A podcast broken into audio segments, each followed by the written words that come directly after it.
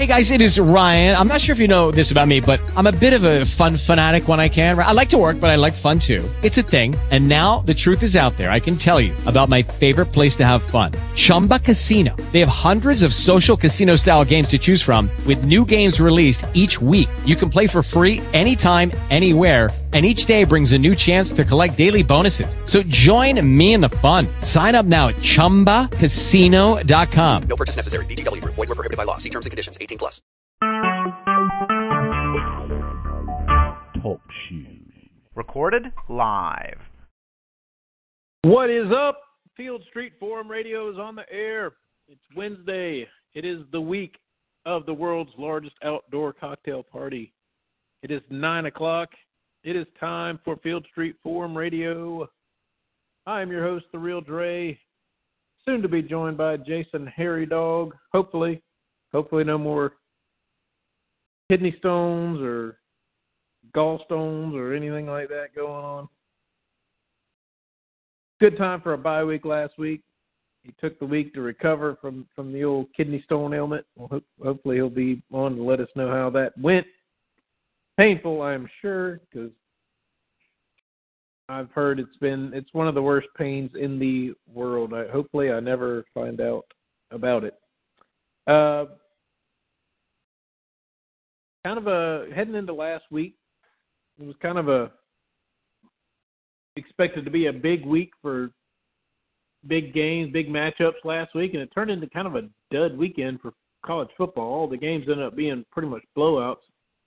Um, hopefully, this weekend will be more of the same as Georgia takes on Florida in Jacksonville, and hopefully, the Dogs will whip that ass down in Jacksonville this year.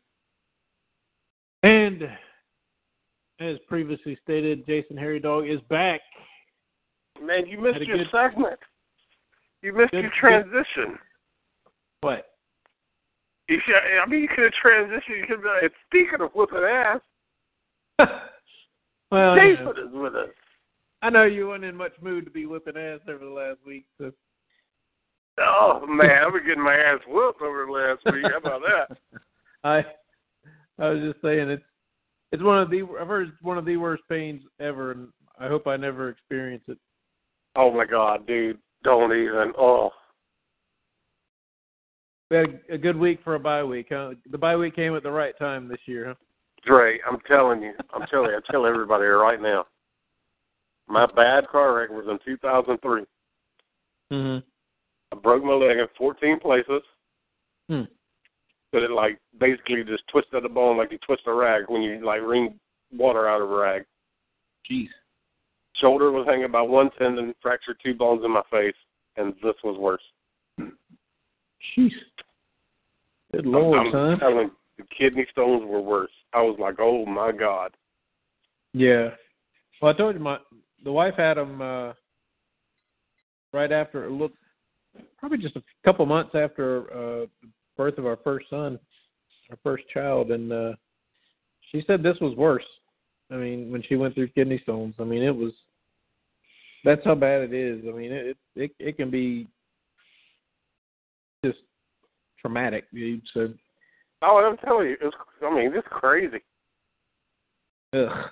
Well, glad you're back to to your old self, and uh hopefully that's the last of it. What would they say? Why or anything like that? Yeah, because I drink What Coke my whole life and not enough water. right? Come on, I already knew what it was. Yeah. Well, at least you're back. That's all that matters. So, speaking of back, we did get some word today, or well, over the last couple of days actually, that Georgia's getting a little healthier from from the last couple of weeks. Man, we Uh, getting Trent- everybody back. Trenton Thompson's back healthy. Uh, David Marshall's back healthy. And then today, Jason Stanley. Red- they Reggie Carter. back. Reggie Carter back from uh, concussion. Yeah, we got a little banged up there for a little while. Yeah. Unfortunately, I don't think uh, Muckles will be back. But uh, would it be Yeah, nice to have uh, him? But got Daquan and Roundtree.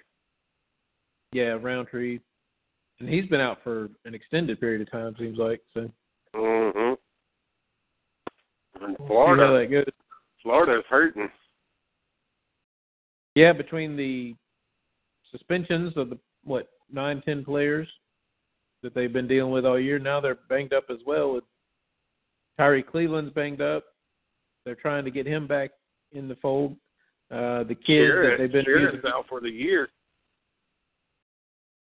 Oh wow. Who's the uh what was the kid's name that the little the freshman wide receiver that they've been running at Wildcat? Oh, I can't He- remember. He had been banged, but he had been kind of like their best playmaker, other you know, obviously other than Cleveland. Um, he really helped make that offense kind of go quite a bit more. So if he is banged up, that's really going to limit them as well. We got, you know, uh, it's fine with me. I, I just, you know, you hear a lot of the experts and pundits talking and saying there's no, you know, Georgia's going to come in and, and and win this one and everything. And when's the last time you heard people say it, talking about Georgia in such a fashion, so confident in them coming into a, into a big game like this, a big rivalry game? It's just it's comforting, yet it's also kind of like, hey, y'all sure you know you know what you're talking about, right? Um, you know, you got to get out there and play the game, but you you really have to like where Georgia's at right now, where they've shown how they play in, in these in these games like this so far. You know, what a- uh, what will uh, Sony Michel say today? I haven't had it, man. I've been so busy with work. I haven't. All I've seen was He said you know, with the way they practice, Carter it doesn't yesterday. feel like they're winning. Something to that Do effect. He said with the way that the coaches push them and the way they practice, it doesn't feel like they're winning. Oh, good. So you know, they're asking about being seven and zero and all that. Yeah. It's you know, I mean it's it's it's a great place to be, but you know, you do see things happen, you know, coachable moments so to speak. I mean, Missouri obviously was something that they they could learn from and and still win the game, you know, handily. But you know, they're able to see, you know, have experiences of needing to adjust, you know, at halftime or, or before halftime even. Oh, The he offense said- having, uh, having to He step said up. it's crazy to say that it don't even feel like we're undefeated. The way we practice, the way we're being coached, it seems like we've lost games. The way we're being coached, the way we're being pushed so hard. Yeah, So they're not letting them dudes get comfortable at all. good. Good. There's no resting on your on the on your laurels. You haven't really done anything yet, you know, honestly. baby. And then you got all these Florida players talking all this junk, Yeah.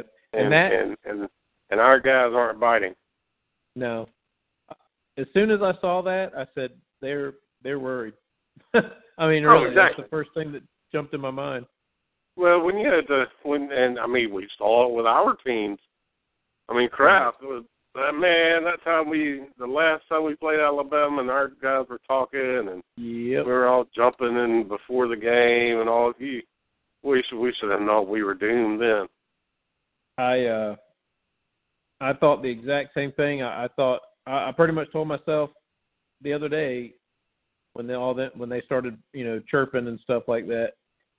I can almost guarantee there's going to be a, a big dust up or you know something pregame where Florida comes over and tries to start junk just like Georgia. And I said the same scenario you did, just like Georgia did when Alabama was coming out of the, the tunnel against uh what was that three three years ago two years ago and uh They they know they're about to tote one.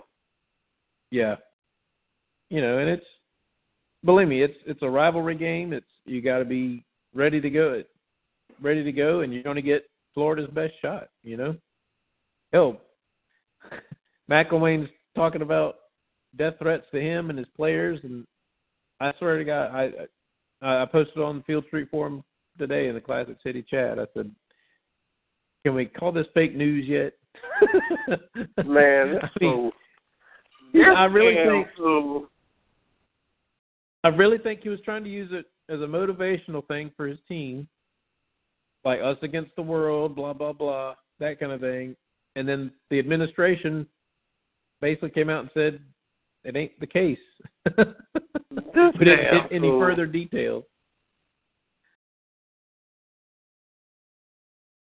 he's just uh I think he's done. I think he wants to leave. Yeah, you you things are kind of trending that way. I didn't realize there was so much um the administration was and him were kind of bickering back and forth. I didn't really realize that was going on as much because apparently he's come out a, a few times before and said some things about not getting support, you know, from the administration. You know, somebody had asked him last year before, you know, uh I think it was either last year or over the off season and how long he wanted, wanted to be there or something like that. And he's like, well, let's see if we get some kind of an extension or, you know, stuff like that. And then came out and said, you know, you know, we've done our jobs. We've we've won the East two years in a row. You know, and that's not probably not that's Yeah, that's not of- because they were good. That's because everybody else sucked. right. But that's not the ultimate goal for for a program like Florida, just to win the East. You know. Well, I think he's learning. And I don't know. It's hard to say this because he was in the SEC before, but then, I mean, everybody knows he was here under Saban, but then Saban controls everything so much. Right. I think I think it actually helps in a way his assistants because not as much pressure is put on them the way that he runs things. So I mean, I think he's learning pretty quick. This in Colorado State. Right. I mean, I think he's learning these pressures, and I just I don't know. I don't know if he's up for it. Yeah. And you keep, you know, wondering that Oregon State job opening up. Would he be Get him back over there towards the west, and heading back out west? No, I no don't real know. pressure to just- win over there. he just comes off weird, man. Yeah. And, there- and it might be the. I mean, and okay, SEC football's just different. The Mm-hmm. crowds are different. The people are different. The fans are different. I mean, we just are. And so, I mean, it could be us, whatever. I don't care. He just, I just don't think he's a good fit. Yeah. He, uh, he, I think no matter what he does, he's just going to come across weird and just weird to SEC fans. Mhm. I mean, because you look at even guys like Muschamp. Okay, Muschamp didn't do great at Florida, but he's an SEC guy, and so they at least liked him when he was losing, or when he was going 500 or whatever. You know, Mhm. I mean, it was at least you know they at least said, okay, he's played SEC football before, he's coached big time before. It's Muschamp, Mhm. And you know, I mean, I don't know. And I mean, you know, Saban's a little different. You know, I mean, he's not the he's not the meathead type, but I mean, I guarantee if he was losing ball games, Alabama wouldn't be as happy with him as they would somebody else like a Kirby or a Muschamp losing ball games. I mean, he is that Yeah, much no. different. That I mean, He but, wouldn't be I mean, able- Jesus Christ. Yeah, he wouldn't be able to, you know, kind of have the attitude of berating people like he does. Yeah, that's what I'm that saying. wouldn't But I mean, at all. you know, when you've done what he's done, you can basically say whatever the hell you want to. But but a lot of it really is seems like it's been kind of McElwain's. It was under his control. Like he could have, he could have, he could have if he would have just laughed off the whole shark thing or, oh yeah, off season stuff. Here we go. That, you know that's well, that's hilarious. what I'm saying. Like somebody like Muschamp and Kirby would come off like, oh, "Okay, please come try to kill me because I'll beat the hell out of you." Right. But he's just all like, "I don't know, dude." But if you look at it, the guys that are pissed off wanting to fire their coach, like right now, they're all dudes that just come across weird. First, you got Sergeant But whatever, old Butchie Butch, yes. Lyle. He's just a whole different cat altogether. Oh my god. I mean, you got him at Tennessee, You got old butter teeth at Florida. I mean, so you know, I mean, and and then you got old Bert at Arkansas. yeah, he ain't I mean, and- and-. I mean, the guys that are on the hot seat, even Auburn with Gus. I mean, he's he's he's a little weird. He's a little different. hmm All these guys, because I mean, Auburn's winning. They're what five and two. Yeah, I mean, they're winning ball games, and I mean, they've been whipping people's tails too. yeah, But they're still pissed off with him. And and I just really think part of it is because he's different. yeah. Well, and it's kind of like, you know, was what was going on in that. I think people are getting kind of getting frustrated. Which games he loses, maybe. Oh yeah. Well, and, and I'm not saying it's fair or that it's even right. Because I mean, I don't know. I just think when you get more of these coaches that played SEC football, that Mhm. some people would classify them more as a jock or a meathead. You know, Yeah. I just I just think they can probably get away with more. hmm Well, let's kind of talk about the game a little bit coming up. How do you? I mean, I, it's a little unnerving coming into the game without thinking, you know, Georgia really has to lay an egg to lose this game. You know, because we've seen it before. I mean, you know, I just don't see. I even the matchup that you know, kind of again, kind of like some of the previous games we've talked about. You know, the strengths of of Florida is really, I guess, we guess running the ball offensively, which matches up well with with Georgia's defense. I think you know we saw it a little bit with Missouri, but I think it was it was still a little bit of scheme breakdown, you know, or or or lack of execution more than anything. But you know, the, maybe the weakest spot for Georgia is in the secondary, but that doesn't really play into Florida's hands, you know, unless can Zaire come in and and uh, I did see today that Georgia was expecting to see they were preparing for two quarterbacks. No, I don't I think they're going. I I think we're preparing for two, but I really don't think they're going to use air that much. Yeah, just I think. I mean, if they're smart.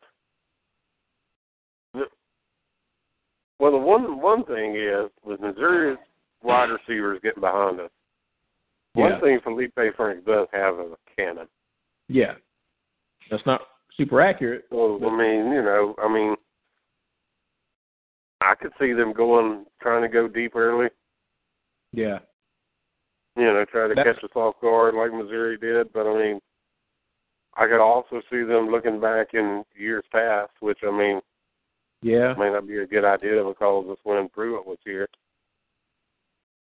and and seeing how the run worked against us. And I think that's where Florida's Yeah. actually, un, you know, pretty underrated. People don't talk about it as much. They they have a pretty decent run game yeah, and and offensive line. So I mean, and they'd be smart to utilize that. right. I was thinking what they may try to do. the the one game where they ran for so many yards, Jesus Christ, it was the same play every time, Right. and and they were catching Leonard Floyd going inside, and I mean they were running ten yards before they were even got touched. hmm So I mean, it, I mean, I, I wouldn't, I wouldn't try to do anything different if I were them. Yeah. I would go with what little has worked and what's worked in the past. Yeah. And I mean, if Georgia stops the run game first, then ooh, if we stop if we stop their run game, they're probably in trouble. Right. And I mean, yeah. The only. and, you know, I mean, you could see them thinking the same thing about us though. Hey, we stopped their run game. They got that freshman quarterback. Yeah. You know, Yeah. they're in trouble. So I mean, you could see them saying the same thing. And I think one thing is, I think Jake Fromm is probably going to have to go through his reads more than he has all season. Because Mhm. he's going to see more man to man, more press coverage, and there's, you know, they're going to think they can play man to man and presses. And and you know, I mean, they might be able to. Our wide receivers, they've had problems before. You know, getting Right. getting getting open in that press coverage. Right. So I mean, I, I think they're going to test Fromm in that way, while you know, while trying to stop the run game. And if it works for them, then we might be in for a battle. You never know. Yeah, yeah. I'm it, it I'm definitely concerned, you know, even closer you get to the game, it's like I said, it's it's an unusual feeling to for people to be so confident in, in Georgia in this game. Um, even in years that Georgia's probably been the better team. You know, even the media never really bought into Georgia being the better team. Um, Hey, I'm telling you, I've done it all season though. I'm, I'm still used to us, you know, not taking care of business when we're supposed to. So every week I've sat here on this damn thing and been like, I just don't know. Yeah, I know. That's that's kind of what I'm. Same thing I'm feeling. You know, it's like just you know get it, get out of here with a field goal or a ten point win, something like that. Be nice. Well, I'll- but All, all of us got a little bit of Munson in us. yeah, that's true. That's true. Well, I'm Uh, watching like okay, I'm watching the Georgia Missouri game right now, Uh huh. and it's in the first quarter. And it's the interception that Fromm threw, where where they were. It looked like they were playing man. I had to rewind it and look, but basically our guy was covered and he threw it straight into that linebacker dropping. Yeah. It was a solid play by that linebacker. You know, to to reach up with basically one hand. He one handed that thing basically. But Fromm's got to see that. You know. Oh yeah, so I mean, you know, it's it's gonna be it's definitely gonna be the most athletic defense that he's faced all season. Yeah. So, you know, I think I think they're going to be a tad bit faster than others that we faced. Thing is, how you know,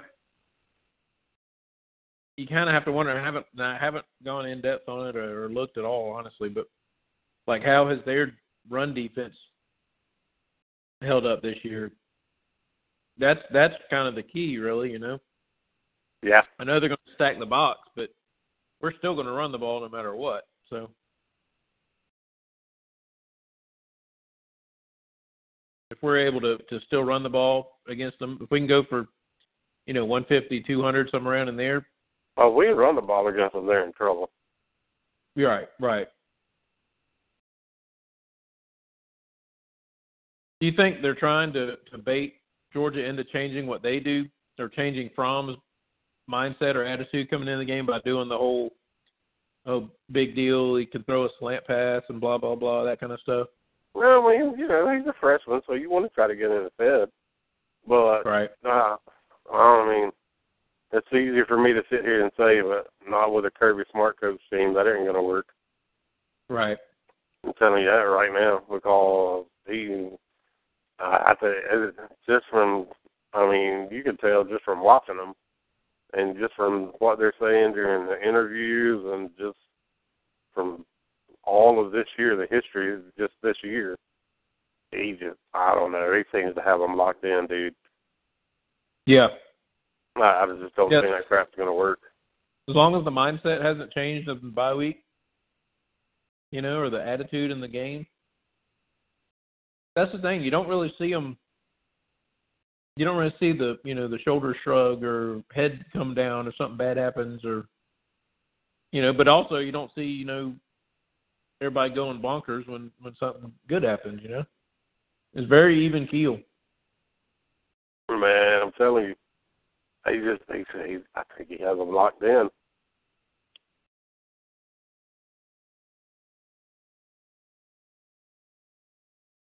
And uh let's see, is it still forecast? They were practicing. I saw Rodrigo said they were practicing with using wet footballs to kick with, and um, you know they were kind of preparing as though they're going to have to play in the in some some weather. Last I saw was about fifty percent chance in the evening. Maybe that'll skip by. I really would rather not have the weather have anything to do with it, to be honest. If it does happen to rain, does that do you see that benefiting either side? Um, Not really, because I mean their strength is their strength on offense is their run game. If you can say they really have a strength on offense, because Right. so far their offense has just been horrible. Right. And I mean ours is the same way. So I mean, I wouldn't really think so. I mean, neither one of us are going to throw for 400 yards if we don't have to. Right. That's what I mean. The run game's a run game. Yeah. I'm just ready. I'm just Only, only thing, only thing with me, it's always, it's just, it's still mental with me. yeah. Yeah. So I was just about to I- Everybody knows I went to, I've been to one game at Jacksonville, and it sucked. no, but that was when they had that. that Seriously. They had that amazing quarterback, uh, Treon Harris, though, Jason. Oh my god! I'm like, you're shitting me. It's just crazy. I mean, it's crazy, crazy stuff happens. And so, I don't know. The rain's more like a mental thing to me. It's like, okay, the rain could allow a lot of crazy stuff to happen. right. You know, I'm sitting here like the first thing when you say that about it raining, that goes through my head is, man, they could have like six fumbles apiece and just have a crazy game. Right. So I mean, yeah, I understand it being in the fan feds and all that. You know, I mean, we're the ones that had to live through that crap. you know, our players. I mean, they've had to live through what three years of it. What do you say? uh What do they say? Kirby Smart did at the beginning of the week, I believe. He uh got them all in the team meeting and said, "Stand up if you're beating Florida." I think like Right. six guys stood up. Oh, and probably none of them played, did they?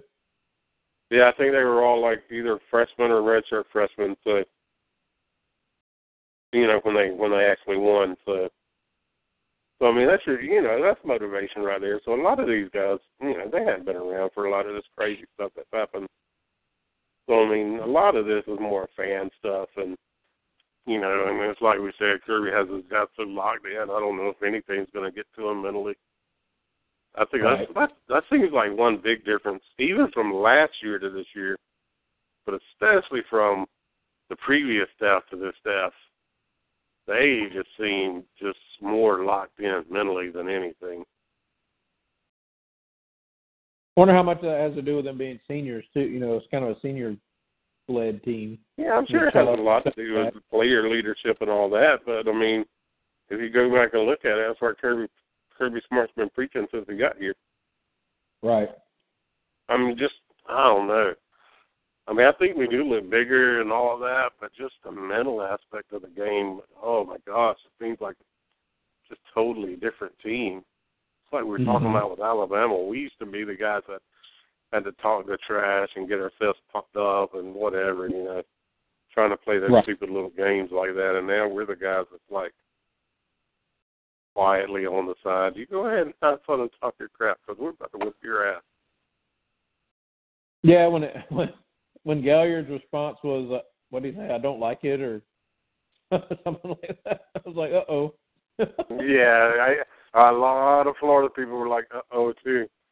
You can see their uh, their fans. Their fans were like, "Why in the hell would you say something like that?" well, and one of them is not even playing, isn't it?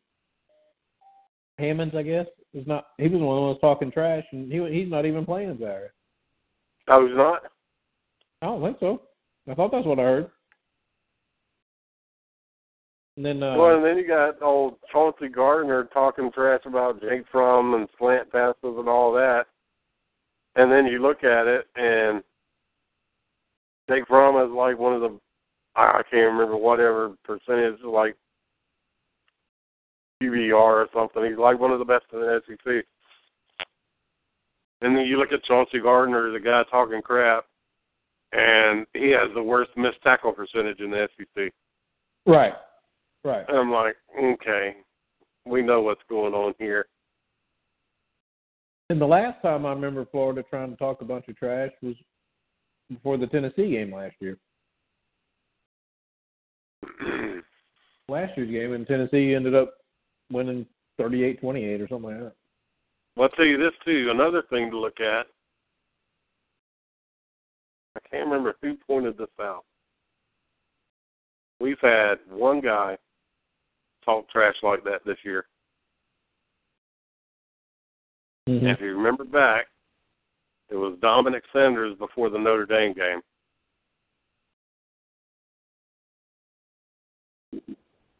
Right? Yeah. Right. Dominick Sanders is a senior, so you know, I mean, they try to get the seniors as much FaceTime on camera as you, you know, get them used to it and everything. How many times have you seen Dominick Sanders since then? Right. So Yep. he hasn't, Yeah. he, he he hasn't he hasn't trained what to say before before they go out there. I guarantee you that. Oh yeah. And I guarantee you if they go away from it, uh, they're not going to be on again. Yeah. And number 24 is your proof. Just ready to to get it back out. I mean, and you know, get back out there, watch watch him play again, man. Uh, This it's gone by so fast, and and there's been so much going on with you know with the you know undefeated being undefeated so far, and it's just gone by. I mean, this will be the eighth game of the year, dude. Ain't straight. Well, and, and it's like everybody. I don't know, man. It's like you always say. There's a reason you play the game, and games aren't won on paper and all that crap. Blah blah blah. But if Right. you look at the way their season's going, look at the way our season's going, look at the way they've been playing, look at the way we've been playing. Everything in me says they're about to throw the ass with them. Right. And then you, you, I mean, and and you want to get excited, like, oh, we're about to beat the living shit out of them. Right. And then it's like you just hit the brakes. It's like, oh, we're playing in Jacksonville. It's like, oh, dang, wait a minute. So as long as the players don't do that, we're good. right. Let, let the fans handle that bull crap. Yeah, but I don't even like the fans being being cocky like that. Oh, no, man. But I mean, just everything in me. And I mean, if you even look at the matchups, okay, they can't pass the ball worth oh anything. Their strength is their run game. Nobody's been able to run on us. It's like offense, defense, special teams, everything, coaching. Just their mentality, our mentality. They have a circus over there going on. They're talking crap. McElwain's talking about death threats, and they have that distraction. All the distractions are on their side. It's just everything points towards an ass whooping. hmm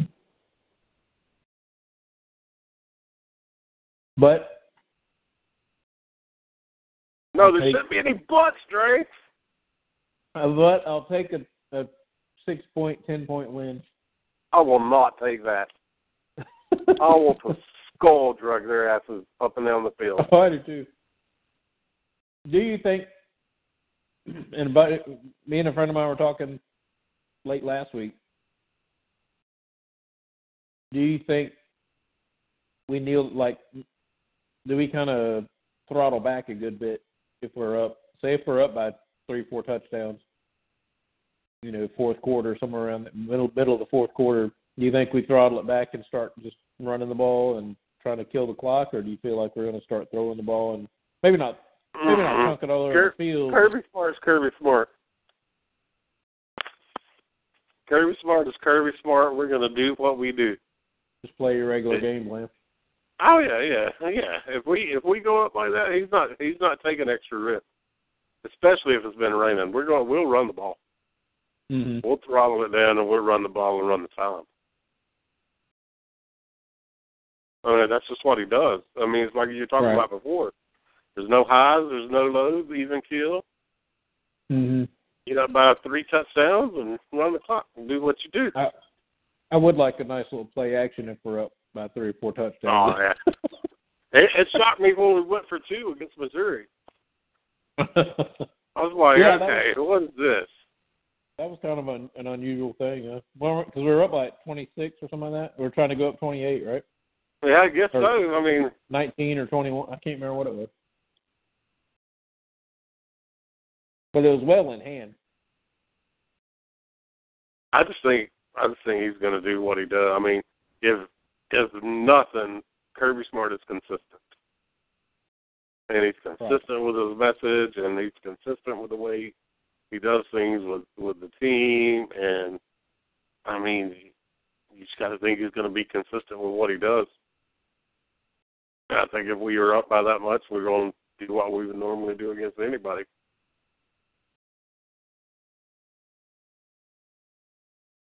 Yeah, I can kind of see that. As long as we're up, you know, that's all that matters. Would uh, I do think it's pretty, pretty funny though. Rodrigo pointing out they were kicking with wet footballs and just reminded me that Kirby's not going to be outworked or out uh, underprepared. You know.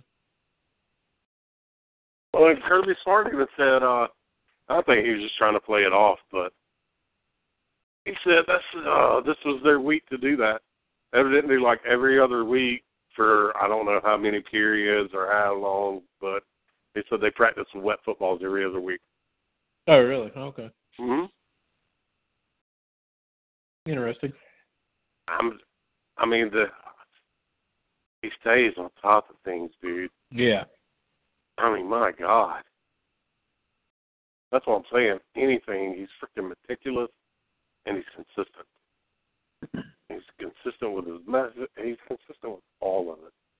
That's why I think Yeah. he, we're not worried about what Florida says, what they got going on, what they do.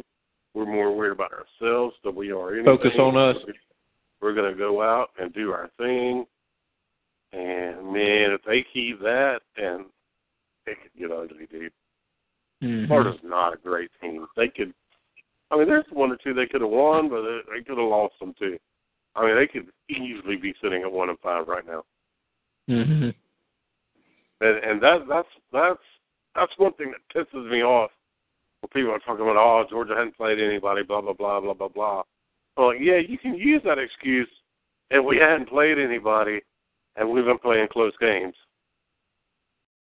And you know, we Right. hadn't played a lot of strong teams on top of Notre Dame. No, we've been blowing the hell out of them. Right. We've been blowing them out. Well, And I really think really, that- I mean, you can use it a little, but then you really can't because we've been doing what we were supposed to do, which is blow them out. Right. But and, I think and, I think and if they're gonna if they're gonna talk about Georgia doesn't play anybody, you better start talking about Alabama hadn't played anybody either. right. Because their big game is what what's their record? Three and four Florida State? Yeah. I'm just saying. If- so I mean, that you gotta, you gotta, you gotta go with that both ways. They, uh, they haven't played anybody either, and yes, they have been blowing them out, and that's why I'm cool with that. But uh, we're doing what we're we, we're doing what we're supposed to do. Oh yeah, no doubt, man. Um, it's just a matter of, you know, and that's kind of one scenario that's been folks have been saying is that if if let's say Georgia and Alabama do meet undefeated in the in the SEC championship, that it that it's it's Alabama if they lose that may not really have the resume to to jump back into the playoff if they lose. I'm telling you this right now. Screw Alabama and all that. I'm telling you this right now. I'm burning some shit up. I will wreck some shit if a one loss Notre Dame goes ahead of a one loss Georgia. Oh, I know. I will wreck somebody's shit. I don't care if they played more good teams. I don't care. We beat them head to head at their place. No way. And if you took over trying the to get the four best teams, in no way do you put a one-loss Notre Dame ahead of a one-loss Georgia that beat Notre Dame. Yeah, and you because you're starting to see them, you know, talk about that. There's no way if you're if you're truly trying to get the four best teams. I understand Notre Dame. How God, I don't know how they still are because they've sucked for a while. Mhm. I understand they're a national brand. They may bring more money. It may be more exciting having them than, you know, may get more viewers having them than having two SEC teams. I understand all that, and I understand the reasoning behind that. It's money, and you want to make more money, blah, blah, blah. I understand all that. But if you're truly trying to get the four best teams, it's Georgia over Notre Dame every time. Right. Yeah, I mean, you went into that, and you talk about money or or crowds or fan base showing up. Georgia took over South Bend basically. I mean, it was it, it was pretty much half and half, maybe 60-40 Notre Dame at, at best uh, for their case. But uh, you know, if that doesn't, you know, if that doesn't get that committee's attention too, because you know, yeah, you want to get the four best teams, but you also, you know, you want to get to where those, you know, the t- fan base is going to show up too, and ha- have a proven track record of it. And and if that didn't show that they were going to be, the fan base would show up anywhere and follow the team anywhere. I don't know what else will. Because that's as big a part of it as anything. Honestly, you got to be a, a very good team, and you've got to also have a, a fan base that will will follow and and buy, Well, buy I. I think I think because they're going to sell it out no matter what. yeah. I'm I'm talking more about TV viewers. hmm Yeah, and it's it's, but Georgia's. It's not like you know Georgia's some new kid on the block. I mean, we're. I mean, I think most folks would say Georgia's one of the you know the blue bloods of college football. Anyways. Yeah, but I mean, if you end up with a semifinal or final with two SEC teams, God, I can't imagine. I mean, you know, I'm just kind of making up numbers off the top of my head, but I mean, I would imagine it'd be less than half of the viewers of a, you know, a national brand like Notre Dame. You know, traditional, Yeah. big time tradition, and all that. I mean, I can, I can, I could see where it will be less than half. You probably could look at the LSU Alabama TV numbers and be able to see how big of a difference it is. But so I, I think that would be, and you know, I mean, I understand that, and whatever. If you got to make more money, and you just that's what is most important. Then say that, but don't Yeah. be coming out talking about we want the four best teams, and then pull a one-loss Notre Dame in ahead of a one-loss Georgia that beat them. Right. I mean, if you're gonna do it, do it, and say that's why you're doing it because Notre Dame's Notre Dame. We'll get more viewers. We'll make more money. And I'll be pissed off, but I'll be like, okay, that's why they're doing it. But don't all be coming out screaming, talking about we want the four best teams, we want the four best teams. No, the hell you don't. If you pick a one loss Notre Dame or one loss Georgia, you don't want the four best. Right. And especially how dominant, how different Notre Dame played has played since they played Georgia. You know what I'm saying? I mean, they keep talking about, oh my God, you know, Notre Dame's got this amazing, you know, running game. Not against Georgia, they Oh, didn't. that amazing running game got stuffed. Now this, now their running back is is like number three or four in the Heisman state or Heisman, you know, a lot of the guys on ESPN Oh, and that's why everything. he can be three or four all he wants to. He ain't running the ball against us. I'll tell you that. I know. That's what I'm saying. What do you have? Forty-eight yards or something like that? I mean, Well, I mean, and if you look at it, if you really look at the game, we should have whipped their asses. We tried to give it Yeah. to them. really did. I mean, oof. it it definitely didn't look like a one point game. I'll tell you that. No, and that was the frustrating thing is you felt like it was going to be something, you know, where you ended up giving them giving giving points away, like on Holyfield's kickoff return and um, with the hold, and then Miko dropping the ball at the you know five yard line on the post pattern. You know, it was a touch walk in touchdown basically. Just you know, but that's a long that's a long way down the road you know, for both Georgia and Notre Dame. Notre Dame's got a tough schedule down the stretch, and and Georgia's got a got a tough Georgia's got a tough schedule left too. You know, I mean, you got the rivalry game with Florida, you got South Carolina playing well. They're five and two. They're all jacked up, thinking they're going. They got their spot in the East. You know that they can try to take out. And you got Kentucky, Auburn, Kentucky, and Tech. South Carolina, I don't know whether to feel bad for them or smack them. I mean, cause I don't uh. know. You got to look at them and the way they're acting. You know, oh, five and two. We love Muschamp. We're so glad we have Muschamp over Kirby. Blah blah blah. And I'm like, I don't know. It's, I mean, I'm like, you can't be that stupid. Please tell me you're not that stupid.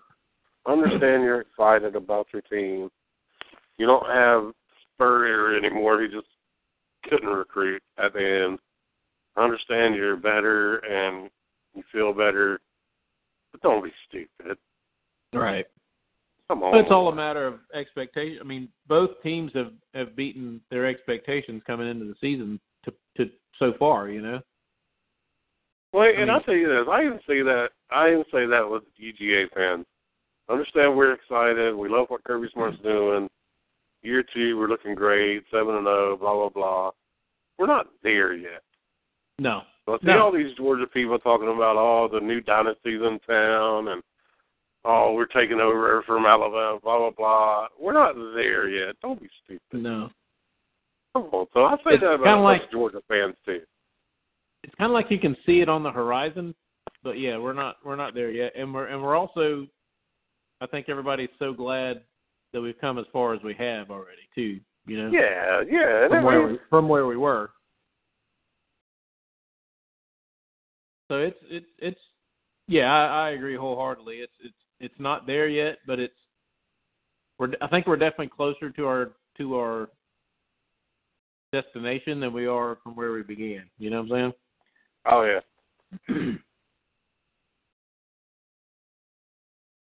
well, on that note, talking about future and destinations and everything, how about some recruiting talk? Wait, real quick, we got somebody on the phone here. Let's see if they want to just listen in or if they want to chat. Field Street Forum Radio, who do we have? You just listening in? Call it in? All right. We have some nervous callers, I think, Jason. Maybe they're intimidated I don't by blame them. They just want to. Don't. I don't blame them. They just want to listen. I mean, if you just want to listen in, I can understand that. Sometimes, sometimes y'all do so good. I just want to listen.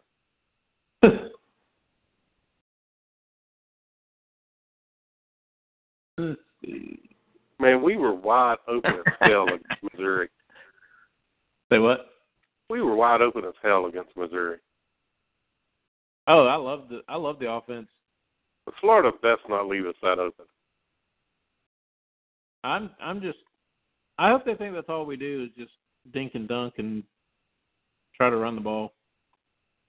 But uh I think it's I think it's good having Ridley back. yeah. I think I think he brings brings a lot to the table that helps our wide receivers. Number one, if Mecole gets a case of the stone hands again, you know we we have Ridley there. And then Yeah. you know, let you do more stuff with Godwin too, where you know you put Godwin in the slot, you can put him outside, you can put Ridley in the slot, or you put him outside. Well, and you see the kind of Brings a lot. athletic And he's not. He's, he doesn't seem like the fastest in the world. I mean, he doesn't run like a four three blazing speed. He just always seems to get behind people. yeah. Well, precise, precise routes and you know things like that help as well. Well, as you know, and and again, I've said it before. Like Jerry Rice ran like a four six or four eight, something like that at the combine, but everybody knows he's the greatest. You know, pretty much the greatest receiver of all time. But yet he smoked all these guys that you know would try to cover him that were you know ran four threes and four fours and stuff. So there's kind of it's kind of that whole football speed and and track speed kind of thing, you know. Yeah, And you see the athleticism he brings with that catch he made in the end zone again in that Missouri game. I mean, that was a hell of a catch he made. You know, kind of dotting the sidelines, you know, and, and catching it and everything, bringing it in.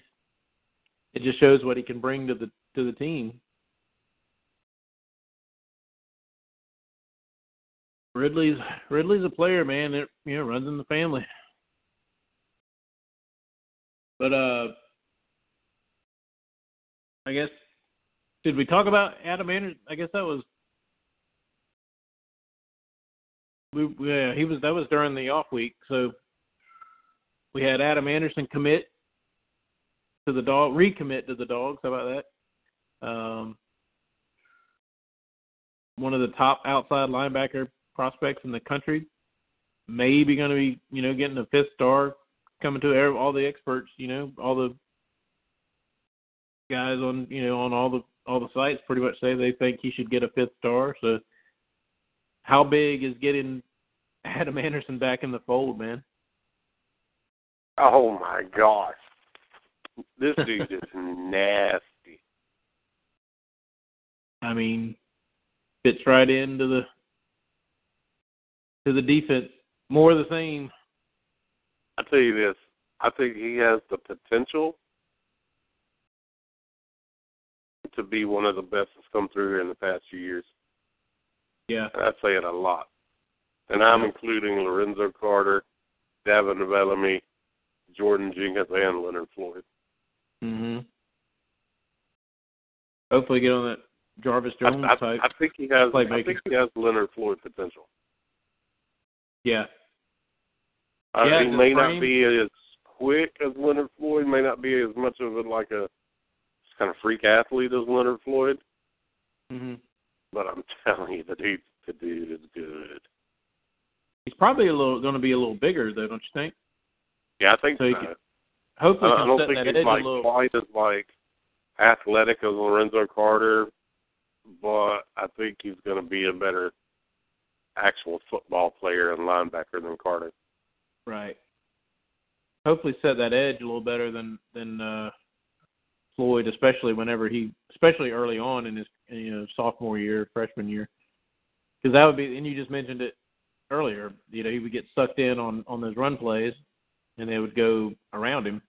They wouldn't have to deal with him. I'm talking about Leonard Floyd, but I think with Anderson maybe being a little bigger, he can help set that edge and help you know establish stopping the run. Um, but just a huge get, huge get for Georgia. You know, it was a big, a big blow whenever he, you know, decommitted. But I think it was just a matter of, you know, kind of peer pressure, being in Baton Rouge with his friends, and you know, on that on that on that visit that he went, and they all kind of committed all at once. Well, that waned, and and he's now back home. But a huge get, man. Um, I'm gonna. You talk about Anderson being one of the best to come through. I I think this class, if it pans out the way everybody's anticipating and, and believing it's going to, this this will be the best linebacking class on paper to come to, to sign with Georgia. I mean, you're talking Adam Anderson. Uh, would you consider Ojulari defensive end or, or outside linebacker? Outside, I would think. He, Uh, yeah, he's that's what not I'm- bigger than Anderson. That's what I'm thinking. Uh, you got Caleb Tanner. You got Beckton. And then potentially you got three other guys. I don't know who they're going to end up being. Oh, wait. There's George Lombard, Dodgers first base coach. All right. Um, I think uh, I think Beckton you can see as more of like a defensive end. slide him up. Okay. All right, but Otis Reese, they keep talking about he very likely could be doing the same thing as Anderson and committing to Georgia here, hopefully sooner rather than later, from from what everybody keeps saying. But you put Reese, Ojulari, Anderson, Tanner. But man, there's also a possibility of, of a KJ Henry. There's possibility of uh, Tindall from South Carolina. Who? Tindall. I think he's more uh, inside guy. Oh, I know. I'm just saying the linebacker class in general. Oh yeah, yeah, just linebackers all together. Yeah, Yeah, I mean that would be a hell of a haul, dude. And I, I think it could be the best linebacking core, certainly in this recruiting class, but it could be one of the best ones to come into Athens ever if if they good. Live up to their did- expectations. Did you say Reese? Yeah, Yeah, man. Just think of a. I don't even know, man. Ojulari and Anderson on the outside, and Tindall and Reese on the inside. That's sick, dude. and in one class. I mean that's And I don't even know just- where. I I mean, as long as we hang on to Brule, I don't even know where he would play. Safety, star, linebacker. I Right. Mean, throw him out there somewhere and let him knock the crap out of people. I mean, it's crazy, And- dude. I'm I'm scared if LSU offers him, we might lose him. Though. that's what I that's what I was worried about with Rule being a Louisiana kid. You know, it's hard to hard to get somebody that you know has those ties as long as he's a long time Louisiana kid. Yeah, they they hadn't offered him yet, but him and uh him and Ja'Marr Chase are teammates, and they visited last weekend. Oh, okay. And he said something to the effect that they have a plan for me, and you know, blah blah blah. So I don't I don't know. I'm kind of worried if they offer, then we might lose them. But if if you can count on anything, you can count on this staff having about three backup plans. Right. Well, So I mean, And we won't be is- left in the dark. But I just I like Brule though, man. He's a he's a player. yeah, I like the versatility he could bring. Um, but you got a KJ Henry out there who's still, you know, and this, you know, a lot of people kept thinking he was a Clemson, you know, leaning towards Clemson. Well, from what he said, it's pretty much down to Virginia Tech and Georgia. And I really like Georgia. yeah, right now, but he he still has to take his uh official visit to Clemson. Yeah. Yeah, but we'll. I don't know, man. That I think that that's a definite possibility there as well. Yeah, I You think know, I think it's going to be those three. Three uh, of who consistent of who? Virginia Tech, Clemson, and UGA. Oh yeah, yeah. Oh, schools. Because you know he's also uh what taking officials to Alabama and South Carolina. Right. What about Tindall too? I mean, I, I he's one I'd really like, and a lot of people are pretty much just writing him off to South Carolina because he's in Columbia. Wha- What's kind of the latest you you're hearing with Tindall? I really I really want to get the kid to be honest. I think he's a big Dude, time inside linebacker. can, he can flat out play. I mean, you think it's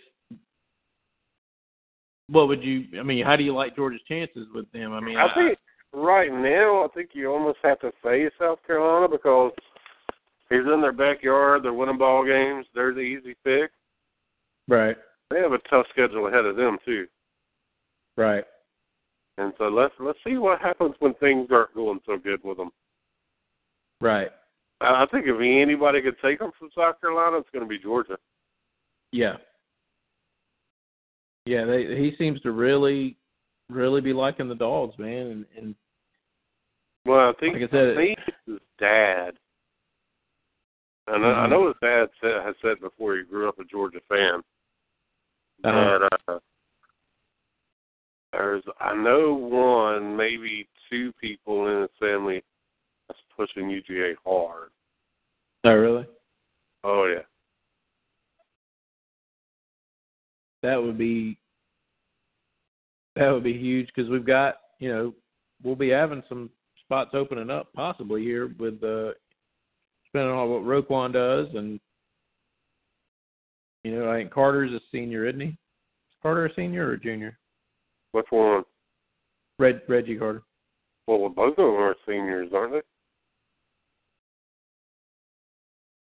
Oh yeah, Lorenzo is I know, but I I couldn't remember if Reggie. I think he No, is. I think both of them are. Yeah. Okay. Um,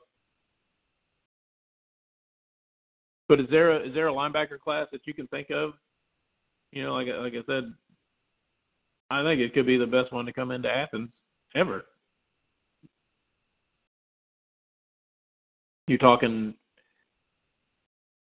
you know, potential five star with with Anderson, four or five star with Henry, if you can get him. Four or five star with yeah, Reese. dudes, man. I mean, and Reese has really gotten so many, uh, you know, comparisons with with Ogletree. I mean, if he can just if he can just play at that level. Oh, good God, Reese will not. Like, oh my God.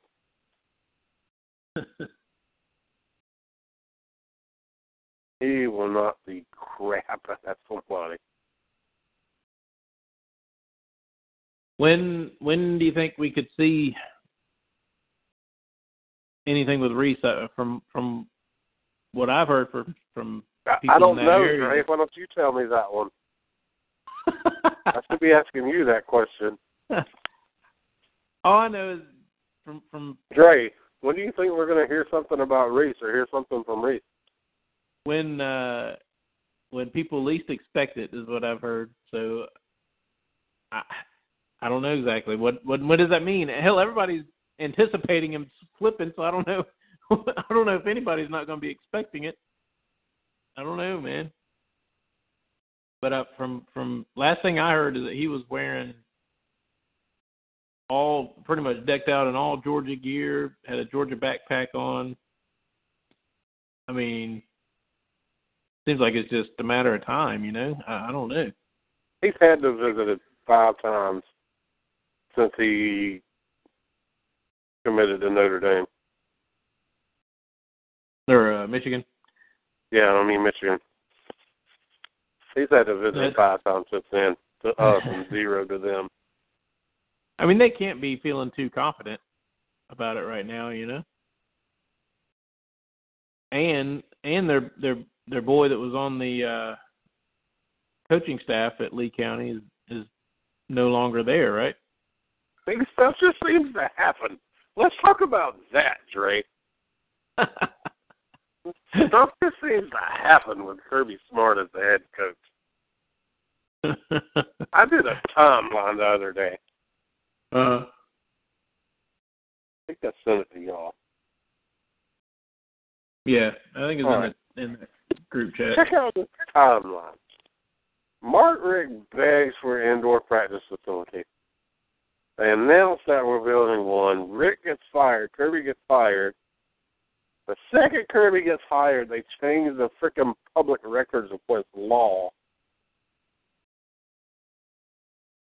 Then we have all kinds of new staff that we're spending a shit ton of money on. Then we Mhm. build one of the most expensive indoor practice facilities in the nation, one of the nice ones. We're kind of quiet when we go eight and five. Not a lot's happening behind the scenes. You know, just getting used to Kirby coaching his first year. Start Mhm. seven and zero, ranked third in the nation. Everybody's talking playoffs. Then the second we're like, okay, everybody's talking playoffs. There's rumors going around that the drug policy is changing. Freaking Carla Williams is going to Virginia. And then another key figure in the Athens area could be retiring also, and we're not just talking about McGarity. Yeah, and uh, is Jimmy Williams is it Jimmy Williams still the sheriff? I evidently may not be for future much longer. That yeah, that's what I've been hearing is that he he's going to be retiring soon. Dre, this is all. I mean, as much as I love Kirby, I have sit here and I try to rethink it, and it's all just coincidence, dude. Ah, yeah. You It's, it'd be pretty damn amazing for that to be the cause. You or the can't lead chalk of- all of that up to just coincidence. Yeah. There's no damn way. And and I've tried. I've tried to I've tried to put together as just coincidence. And you just oh and there was a great article that Dean Legge posted. And if you have a subscription read that sucker because it goes into a lot of this. Over on especially Scout, right? Carla Williams stuff. Yeah, yeah, Scout two four seven now, same thing. What um just, you know, I've seen a lot of people saying, you know, why do people not like this Carla Williams lady all that much? Well, I'll tell you what, she was not about to be the next athletic director at UGA with Kirby Smart here. I guarantee you that. I mean, I think people forget she was kind of a an Adams loyalist, pretty much, wasn't she? Oh my a Adams God, and Adam McGarity. Loyalist my ass. He was freaking the female version of him. um, but she was kind of the one. Was she kind of the one that implemented the the four game? Well, I off the bat, mean, you. I don't, I don't know if it's just her, but she played a Oh, key yeah. part in all that. I guarantee you that. Uh, basically, I mean, okay, check rolling over for the AJ Green and and Gurley situation with Well, the that's, NCAA. that's one one thing is that we've always been known for is like, oh my God, the NCAA is God. We're scared to death of them.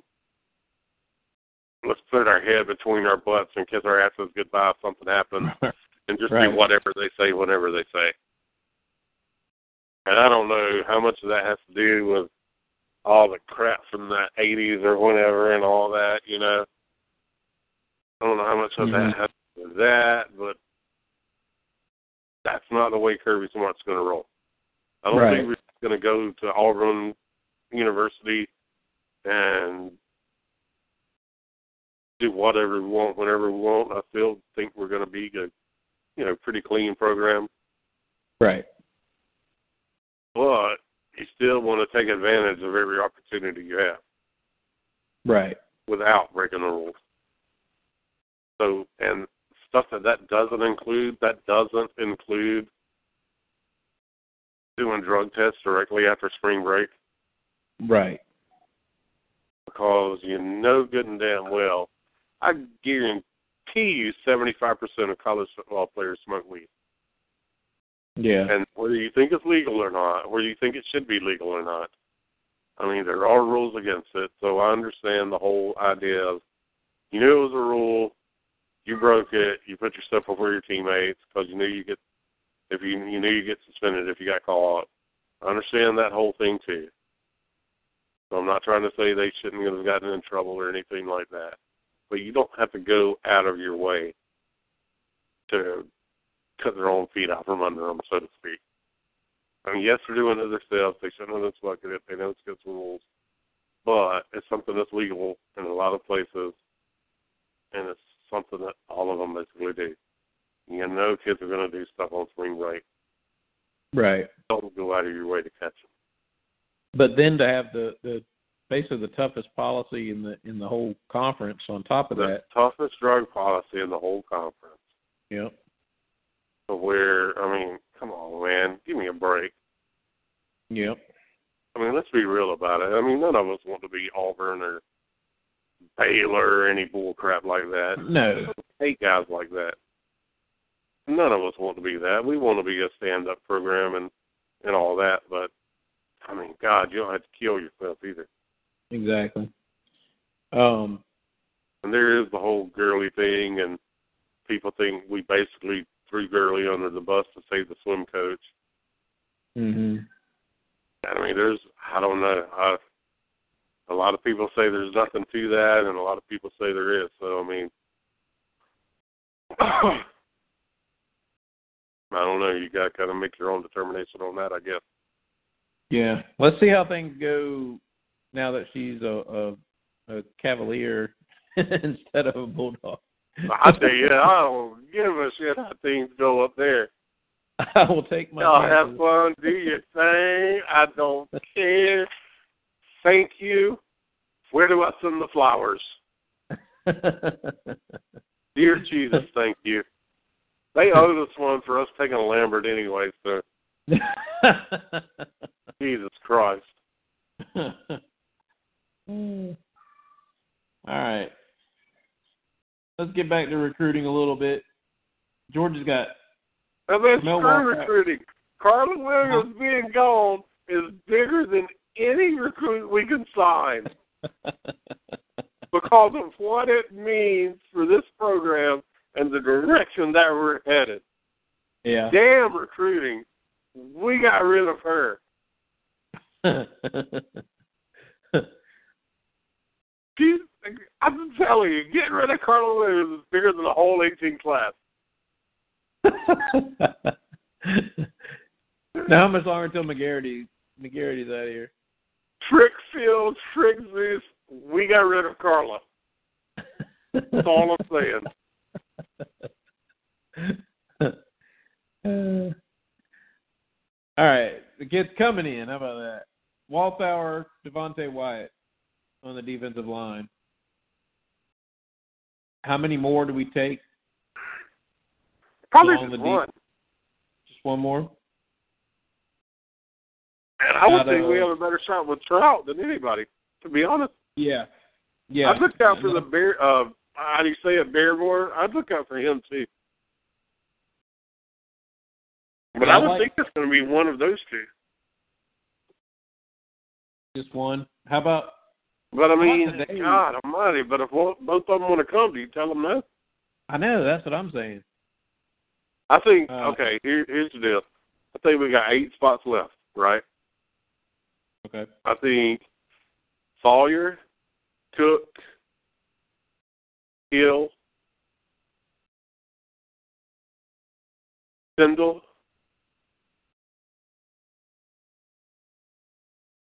and Tyson Campbell have spots no matter what. Right. If they want to come, they have a spot.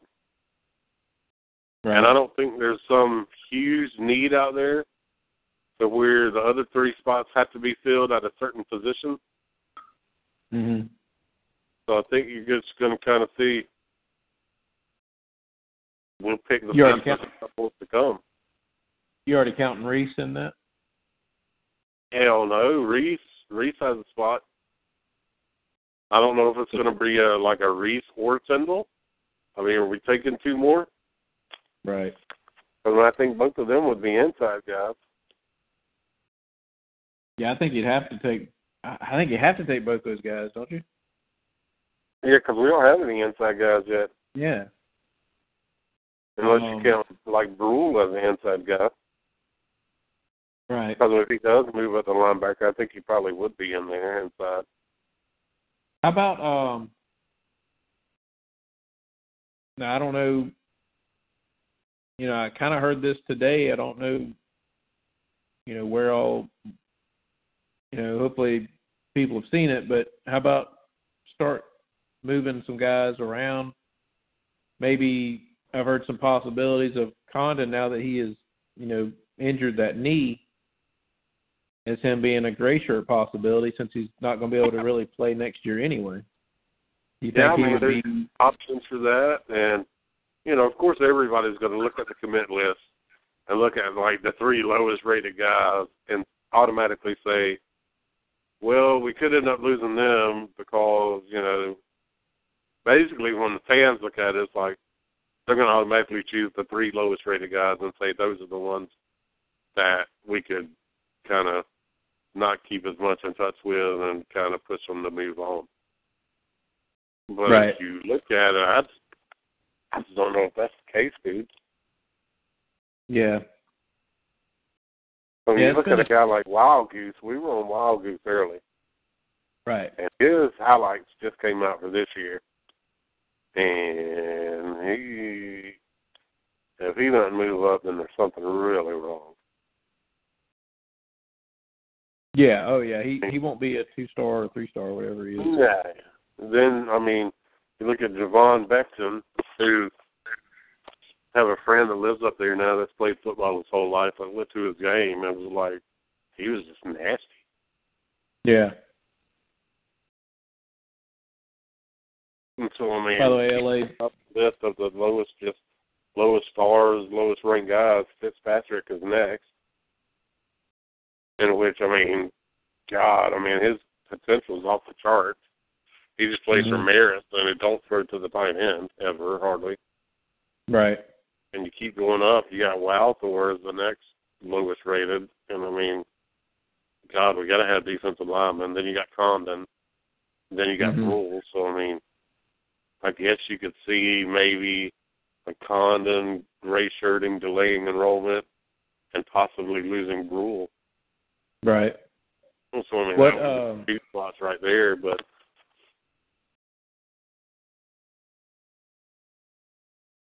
Um, would I don't know. I think Condon going if he'll take a gray shirt. I, I you know I don't know how he would how he's gonna how he would react to that. I'm sure they're gonna talk to him, but he's I think the fact that he's you know already injured his knee and is not going to really be able to compete next year anyway. That that could be a possibility. Yeah. Um, oh, I think I think I think you're going to see. All right, right now, if I had to pick, I think you're going to see Sawyer, Hill, Cook, Reese, a defensive tackle, Campbell, and two more. What do you say? Two more. Yeah, and, and and two more. I guess the best two. Gotcha. There's, you know Ford. If Ford wants to come, you're not telling them no. Right. If Ford comes, so that I mean, would that would just take away from signing another linebacker or DB or whatever. yeah, And I Yeah, you think just Ford's mentioned- coming, so I mean you can count him. I would think. I was about to say, the I know we're kind of expecting Ford, but and you I mean, just so talked about that gives you that gives you one spot left. Right. Are we definitely taking two tight ends? Do we need two tight ends in this class? Only, and I don't think you're telling Fitzpatrick to look around. No. Yeah, that's true. I just it's just it's got it seems like it's just got to open Hell yeah, you take two tight ends. What about um Well, and and one thing is, if you look at Fitzpatrick's body type, I mean the dude's six six two thirty. So I mean he could, God, he could end up going into a tackle, dude. yeah. I mean, so I after that, I mean, you know, you got those seven spots, right? Who do we say? You got Campbell, you got Luke Ford, you got Sawyer, you got Hill, you got Cook, you got Reese, and you have a defensive tackle. That's seven. Mhm. So I mean, does your does your other spot go to like a Ja'Marr Chase or a Lante Taylor if they want to come? Right. You know, Alante can play DB or receiver. Ja'Marr Chase is a receiver. You know, I mean, it could Yeah. go to KJ Henry. You're not you're not telling KJ Henry no. No. Not at all. That's just it, man. I, that's what I'm I'm wondering. Maybe you- you, do see you- Brule.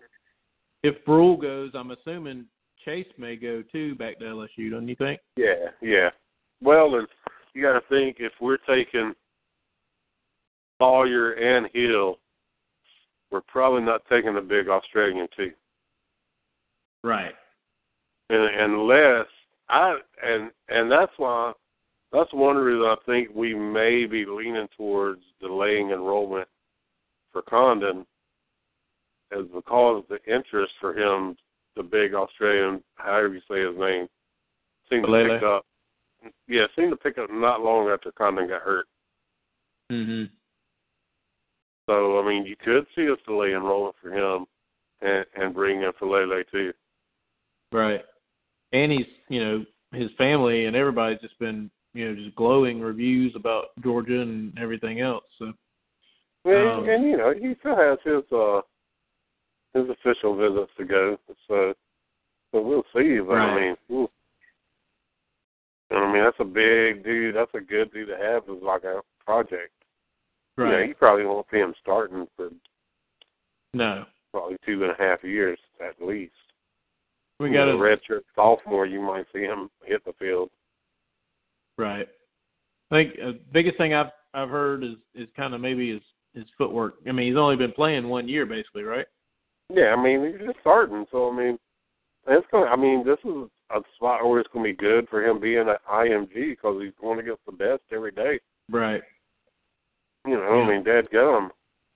Who else can say Jesus? Who else can say they go they go one on one with Xavier Thomas and Nolan Smith every day? Right.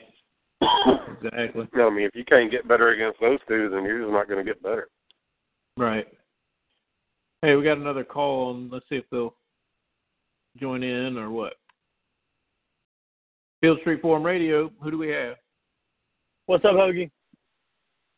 Ginsu, what's up, man? Man, how are you doing, brother? Good. This is this is my boy here from St. Simons. We've known each other since what eighth, ninth grade, something like that. Because he went to a, Yep. the rival school, and then we ended up.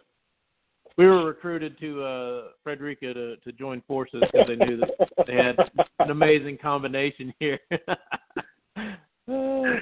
It's been uh, a minute. It's been a minute. known each other a long time, and and dude, we this is usually the guy when I say I've been I was talking to my friend. This is the guy that that I'm usually talking to about Georgia football. So, what's going on, man? Not too much, uh, Jason. Let me, Jason, I, I I've- I've been listening in for a little bit. Um, let me ask you a question. You- You don't you don't think the the 19 class is loaded up? That we I don't know if we can really afford the gray shirt 19. Odd, you know, I was thinking about that earlier. I was like, dang, if you do that, you're counting Condon towards the 19 class. And I mean, which one of Yeah. those dudes are you telling though to bring Condon? Exactly. But you know, those things seem to always work their way out too. Yeah. Rodrigo got his Scully. Uh, you know, There's there's there's different ways of doing things that Kirby Smart doesn't mind using. Well, you know that's that's what you were talking about earlier. With it's, it's amazing the timeline that Kirby's kind of made some things happen. Um, I mean, they, it seems like God, it seems I like mean- ros- roster management roster management is. I mean, we're not even playing in the same. We're not even playing in the same realm under Kirby. You know, Mhm. uh, not, nothing against Richt, but I mean, we'd have 72, 74 players under scholarship, and now we're like, man, how how can we just send a kid to a prep school for three years so he can work on his footwork? So maybe he might could start for us for three games. You know what? I, I said I almost said that exact thing earlier on the on the board on the chat. I mm-hmm. said I told him I was like, look, I understand the staff is recruiting like a bat out of hell, uh, but I think the biggest improvement from the previous staff to this one is roster management. Yeah. Dude, guys, there was a time when Georgia had fewer scholarship athletes than Southern Cal did during their probation period. I mean, you know, it's funny you how mentioned it you, it, hey, it's funny you mentioned that. I actually was thinking about that the other day.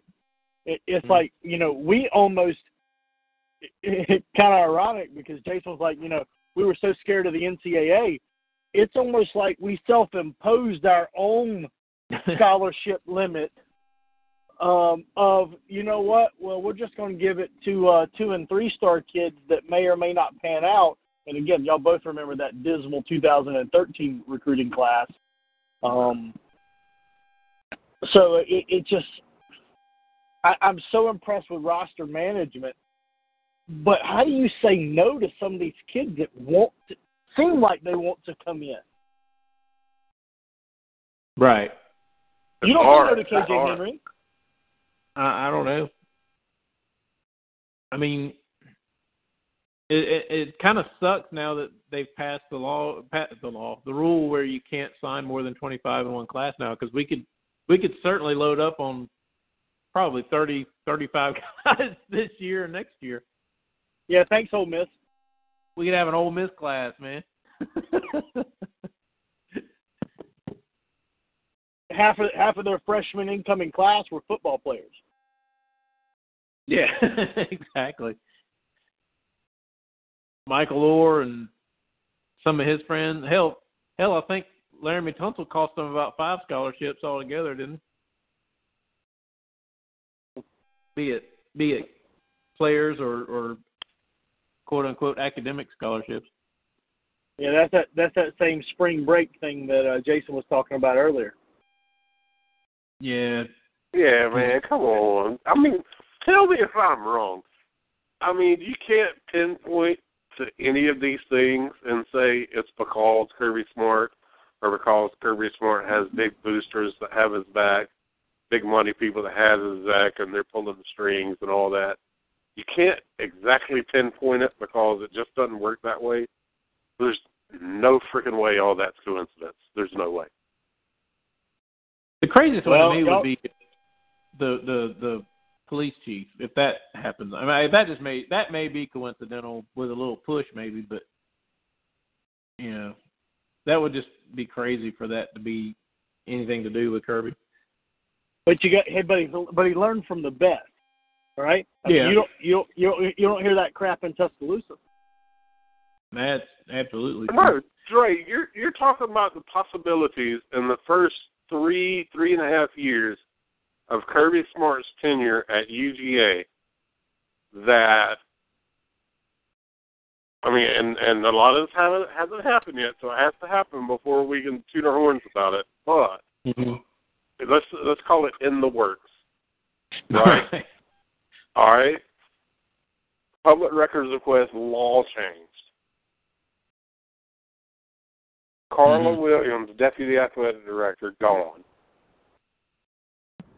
Police chief retiring, athletic director retiring. Mhm. Come on. That that Yeah. couldn't just all of a sudden decide to all happen together. There's no Right. way. Well, I know within Butts-Mehre, I'm sure a lot of it is they see the handwriting on the wall that it's not their time anymore. You know what I'm saying? I think they see they're not going to have control, they're not going to have power any longer, and that's why we're seeing the exodus from from those guys. Do you think? I don't care the reasons. I, don't either. I I don't don't give a damn if he made phone calls and said, "Get their asses out of here." Whatever. I mean, and and not to say, I don't think I think it comes across the wrong way sometimes. I don't think people think Carla Williams is some bad person that doesn't care about UGA or anything like that. I mean, I, I'm not saying she's a bad person. I think she's a good person. I think she cares about UGA. You could tell by the remarks that some of the student athletes and former student athletes made that you know they liked her and you know Mhm. she took care of them and all that. I don't think she's like a horrible person or anything. I don't Right. think she was good for what we want to be. right. And you know she's a former UGA athlete, so I mean I think she cares about the university and maybe even I don't think she was purposely maliciously going after our kids or anything like that. I just I just don't think she's good for what we want to do. Right. I think she'd be great at Virginia. Go lacrosse. Yes, they're freaking lacrosse teams and volleyball teams and all that should be great. um, and one of the things, uh, do you think we need to focus, going back to recruiting, the whole secondary, you know, defensive backs? I mean, again, you mentioned Brule. You got Chris Smith committed. You got Wild Goose committed. But you've got kids, and you mentioned Tyson Campbell, Isaac Stewart Taylor, Nadab Joseph, Tyreke Johnson, Gilbert Frierson, all really come to mind as, as possibilities to add to this class. And, and how do you tell any of those guys no? You know, I mean, Well, I- I think well, we've cooled I on mean- Tyreke. Yeah, I was gonna say it seems like we've already done that with one of them. Um, Right. I mean, you know, as as much as Tyreke is is dipping his toe in the water, it it wouldn't surprise me at all if you know no callbacks and not having anybody at games anymore didn't give Tyreke the writing on the wall saying, "Hey, look, yeah, you're a five star, but you don't necessarily fit our scheme because we think you have. The thing I've always heard on him is he got he has crazy tight hips and he Hmm. couldn't even he couldn't even couldn't even guard tight ends at uh at some of the um, five star camps. Mhm. Mhm. It's amazing. And, I would and love- he's one I would that love to- insists that he's a cornerback and not a safety. And and, and good lord, I mean we we have we have more safeties in in the house than I got uh Bo's on Christmas present. So, I so I mean- mean, I'd love to have I'd love to have that true corner to shut down a side of the a side of the field, so I don't so we so that safety can worry about that side as his B side, not his A side. Does that make sense? yeah. Yeah, no doubt. But you know, I mean, so if you take Tyreke out of the out of the mix, then that's still what two, three, four, four star or or, or high four star cornerbacks that you're going to have to choose from. Well, and I, I think that's where you might see that last spot go.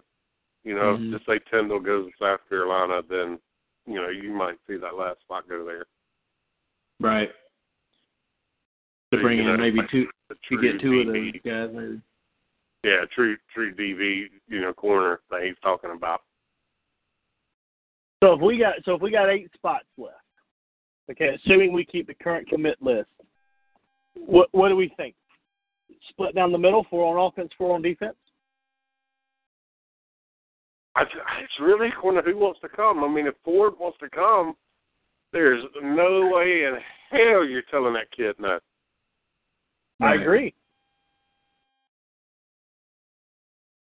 Yeah, I guess that would be four. Yeah. Okay, so let's say four, four you got Cook. Ford, Cook, Salyer, and Hill. right. So four. You know, Drayton, Drayton and I were talking earlier. I mean, do you let Elijah Moore go? Yeah, I mean, I mean that's another one to look at. I mean, you got to look at it. I think we're going to take another defensive tackle no matter what. I That's what you we almost have have to. to. hmm So I mean, that's going to be your Trout or the uh uh the Pennsylvania kid. That's this recruitment's blowing up. Barmore. Yeah, Barmore. So I mean, you, just, you got to have one of those. You, you, I mean, you know, it's just a matter of time before Reese flips. Right. So those two are almost for sure a defensive tackle and Reese. Then I mean, you're looking at Tindall, you're looking at Campbell, you're looking at another DB. You got KJ Henry. Yeah, I mean, you got KJ Henry out there. You know, I mean, I, I I think with the way we're talking, I think it's inevitable we lose somebody from our current list. And I um, mean, it, it almost has to happen. So so I set the here you go. I'll set the line at two and a half of our current. I'll set the line at two and a half of our current list. Do you say we we lose less than that or more than that? I think I don't know. I would go less. I'm going to say more. I think I think we're making a big push to get into the top two or three again in re- the recruiting class. Because I, I, th- I and that's counting moving Condon to a to a to a gray shirt or something, you know, something along those lines. Anyway. Again, you don't want to lose any spots go- from the 19th class, but I would go less unless LSU offers Brule, and then I could see him flipping there. Mhm. So if LSU Yeah. offers Brule, I'll go more. If they don't, I'll go less. So Bruce, your tipping point. Yeah, if because I really think he'll head to LSU if they offer. Yeah, no, I think so too.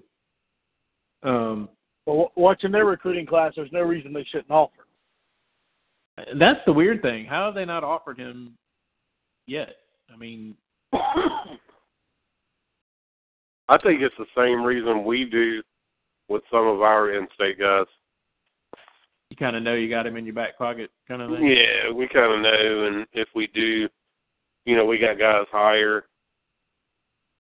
and we want to recruit them first, and we know if we offer later on that they'll come on. hmm If you let, uh, think more could be a possibility to drop because you're going to have. I think, I think you're going to have most of your kids coming back next year as well. You know, from this, from that's already on the roster. Plus, 19, you've already got the top what three, two or three receivers, or the top two receivers in the country, or top two of the top three receivers already lined up for 19 to replace those guys. So you don't really need to go too terribly deep, you know, with your 18 wide receiver class. I wouldn't think. Well, it's Well, easy to pick him too because he's out of state, number one, and then you mm-hmm. don't hear a lot out of him either, number two. So he's quiet Right. and he's out of state. So, I mean, it's easy to pick him. But I mean, And I agree because he he's also he's also five eleven, a buck seventy five, which is the same. You know, we have six of those on the current roster now. Mm-hmm. plus plus Kiera's coming in. Exactly. Uh, you know, it's Right. not like he's a Holloman or or or a uh, or a Landers that you know six five that's that's Mhm. going to give us a different dimension with a long ball. He's he's he's kind of like a little um uh you know slot slot receiver that we we can duplicate very easily. We, like I said, we got him on the roster now. Right. I, I'll tell you this: it'll it'll be interesting to see who uh who gets the uh signature papers on December twentieth. Mm-hmm. It'll be very interesting because you have you know about KJ Henry by then because he's planning on signing the twentieth, right? Right. I don't think Kendall is planning on signing by the twentieth. I don't think. Is KJ Who is an it? uh, early enrollee? I think I think so. I think so.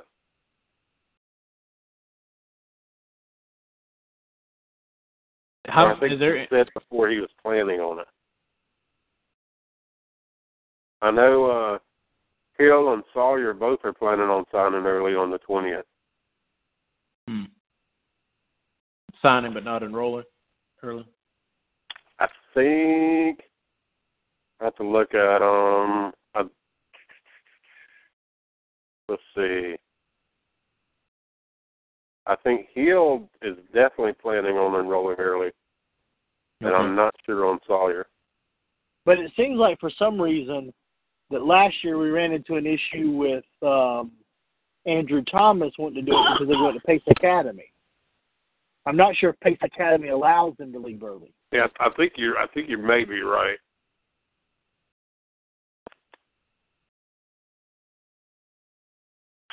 because it seems like we wanted Andrew Thomas and um and, uh, Frank- and hoping Isaiah Blunt. Wilson both of no both of them we're hoping both of them can enroll early and neither one of them did. Mm-hmm. Um, That really hurt Oh. Andrew Thomas not getting in. yeah, I mean he's we, we I, I haven't even heard from him this year. Man, is, is he not the quietest starter? Just most solid, quietest starter that we've had.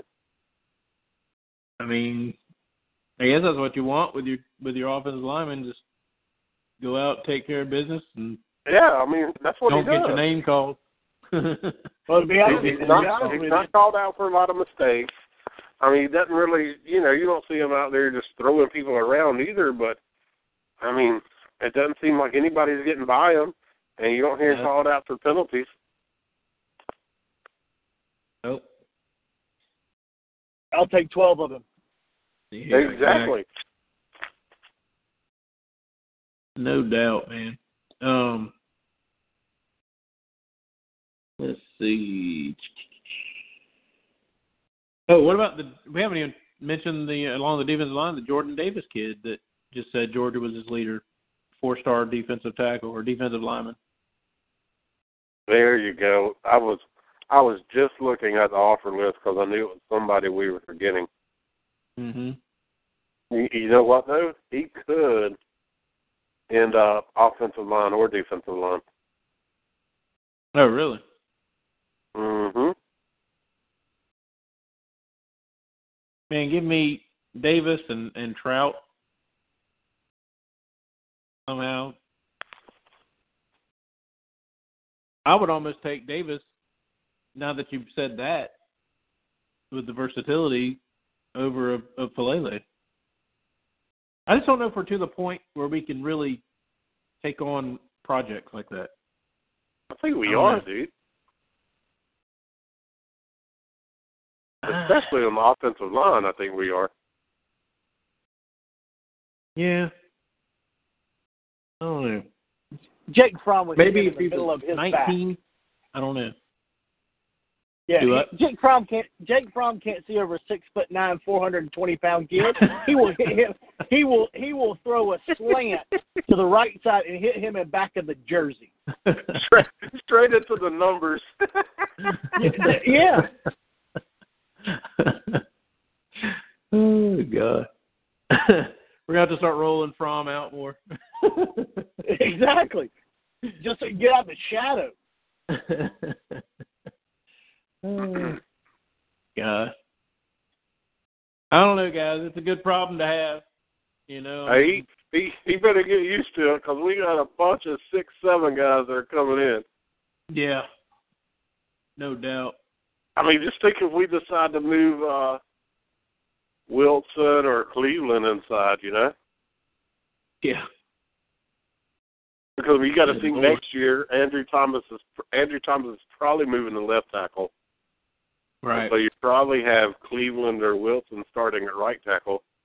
And if they're doing great, you know, if they're doing real good, I mean, we've moved people inside before. You could move one of them inside.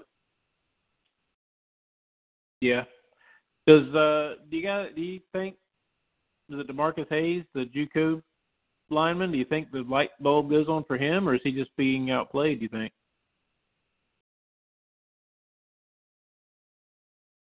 Word I I got out of Athens, word I got out of Athens a couple of weeks ago is it's just Mhm. taking him, you know, because he had three to play two. It's just Right. taking him a little bit to get up to that SEC speed, but he's coming along. Really? Okay. Yeah, I think I think we could probably redshirt him this year because he hasn't played, has he? Uh, That's yeah, I don't think so.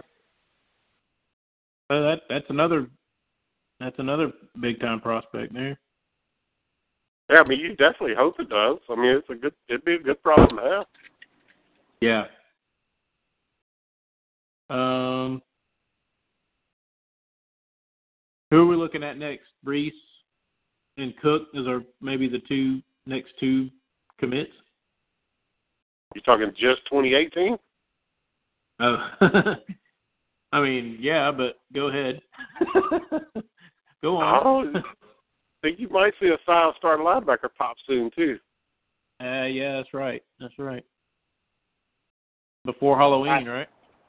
I I heard I heard his uh, I heard his Halloween costume was a Georgia jersey.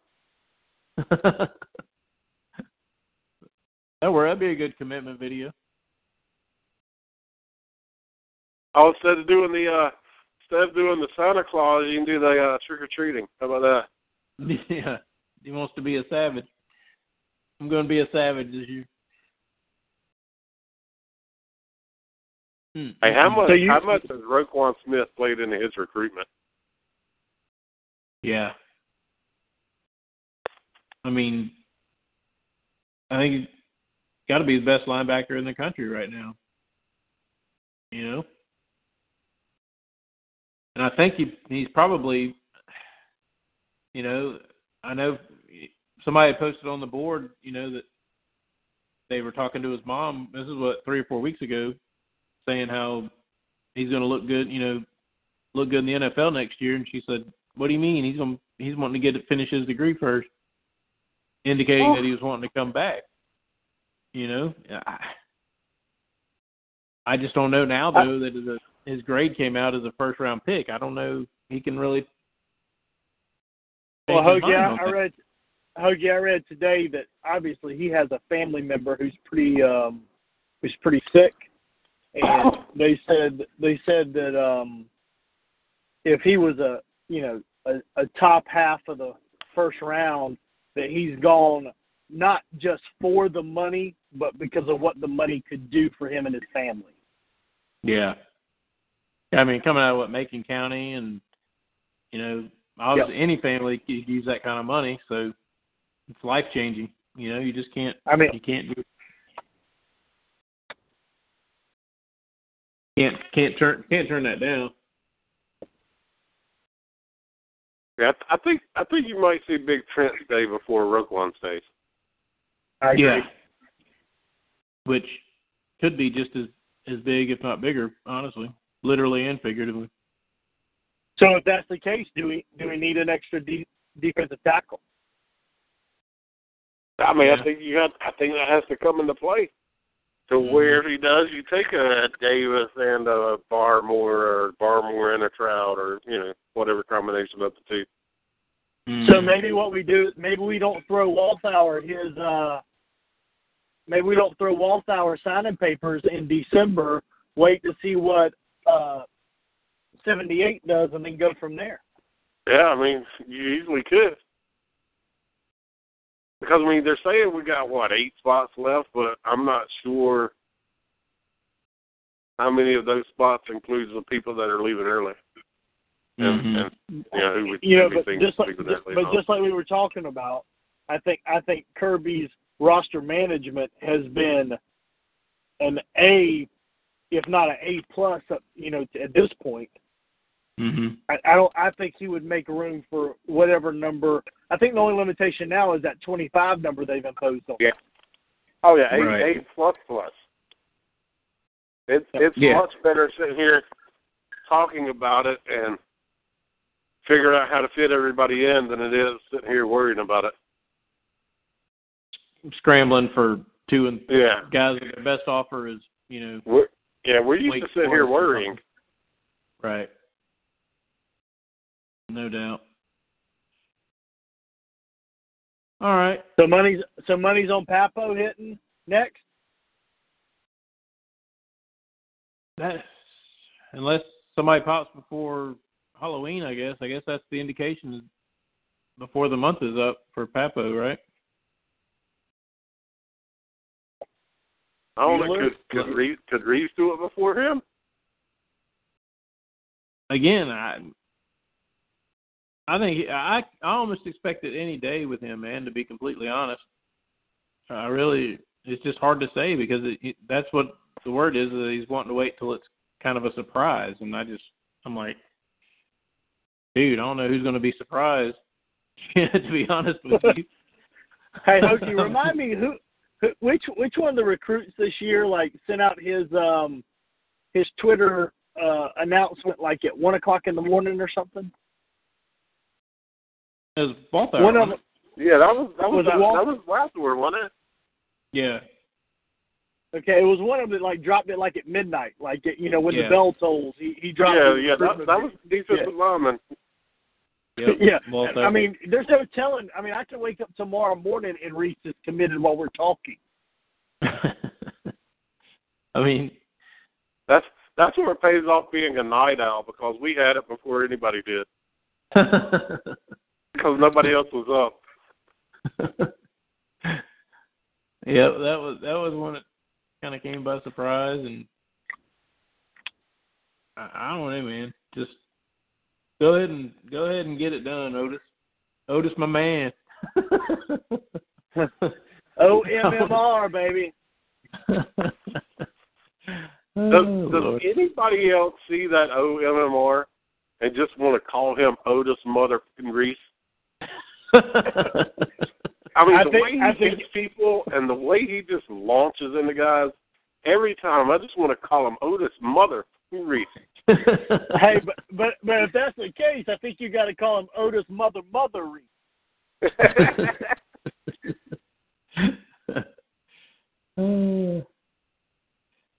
All right, we got a little less than ten minutes. You want to run through some picks for Saturday real quick? yeah, don't be doing the Uh, stupid picks though, Dre. we got some we got some good games this week. Finally, Man, Dre, Uh, Dre will be going through the picks, and he'll be like, "All right," and we do the SEC games, and he'll be like, "All right, between New Mexico State and Alabama School for the Blind." Yeah, don't hit me with Furman and Mercer. that's a big, hey you hey you know you want to watch out that watch that Furman game now. Come on. Uh, hey, I'm messing up Paladins now. Purple Paladins, baby. Um, all right. Hey, I am going to watch. uh Doesn't isn't Georgia State playing Troy? E- South Alabama. Oh, are they? In the in Yeah, the Troy. Georgia State Stadium though? Yeah. Is it? Is Yeah, Turner that's why I wanted to watch it. I want to see the new stadium. Is that their first one there? I think second. Oh, okay. Yeah, that'll be neat. That's, that was a good deal they made, I think, man. Pretty much a pre-made stadium all set up for you, and I don't know that they'll ever fill it with what fifty thousand or sixty thousand people, but everything's there for them anyway. I don't think it's that Uh, many anymore, Dre. I think it's like 36 or something like that. Oh, okay. They might be able to do that. If Southern, well, if Southern ever gets back to to normal and goes up for a game, maybe. Uh, by the way, I just want to say, Tyson Summers is he on? Is he in Athens yet as a defensive analyst, or is he going to wait till after the year's over with? Man, he needs to be. So, somebody said All they right. saw him in Clarke County Tag Office yesterday. I really, honest to God, wouldn't be surprised. um, Oklahoma State. There's five top 25 matchups this week. Oklahoma State at West Virginia. Number 11 at West number Virginia, 22. baby. I'm, I'm gonna go with the Mountaineers.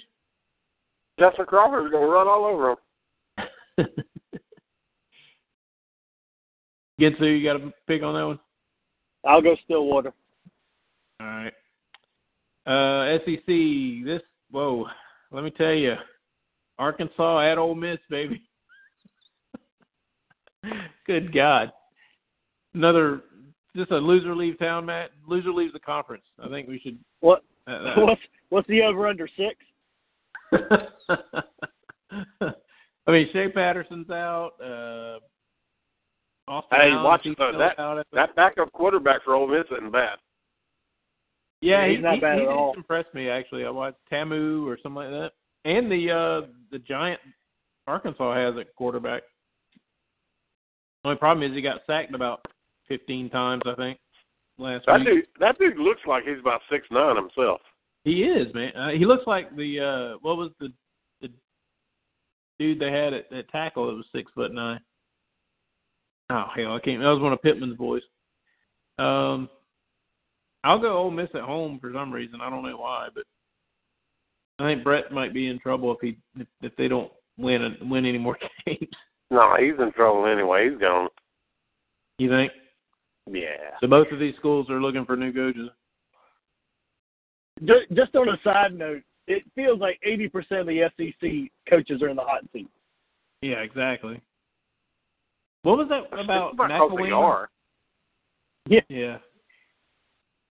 Was that McElwain was was if he's let go at Florida is the lead candidate at Tennessee? Oh, please. No, that was a fake tweet. Oh, okay. There's the, then- there's that Jimmy Hyams guy, Yeah. and people thought it was a real tweet, but it was Jiminy Hyams. I think our, I think our boy Dan, the Dan seven six five, I think he is on our, on our site. He, he got nailed with it. uh, okay. All right, I'll blame him. Uh, he he would have he would have put it on the SEC ran and they nailed him. what about the uh Butch to Ole Miss rumor? I mean, who knows? Honestly, Ole Miss can't be all that picky, and neither can Butch. If you want to know the truth of it, might be a match made in heaven there. This this is Uh, just it's it's like it's like rec- it's like coaching. It's a coaching carousel with diarrhea mixed in. It's just awful. I mean, who, like you said, neither one of them can be picky, man. Right. Um, I mean, Butch Butch may be driving a beer truck next year, and um, Yeah. Ole Miss Ole Miss may be lucky not to not to get the death penalty. Right. Hey, he may be driving a beer truck, but he'll still be a champion of life. Yeah, he's building he's building a brick by brick.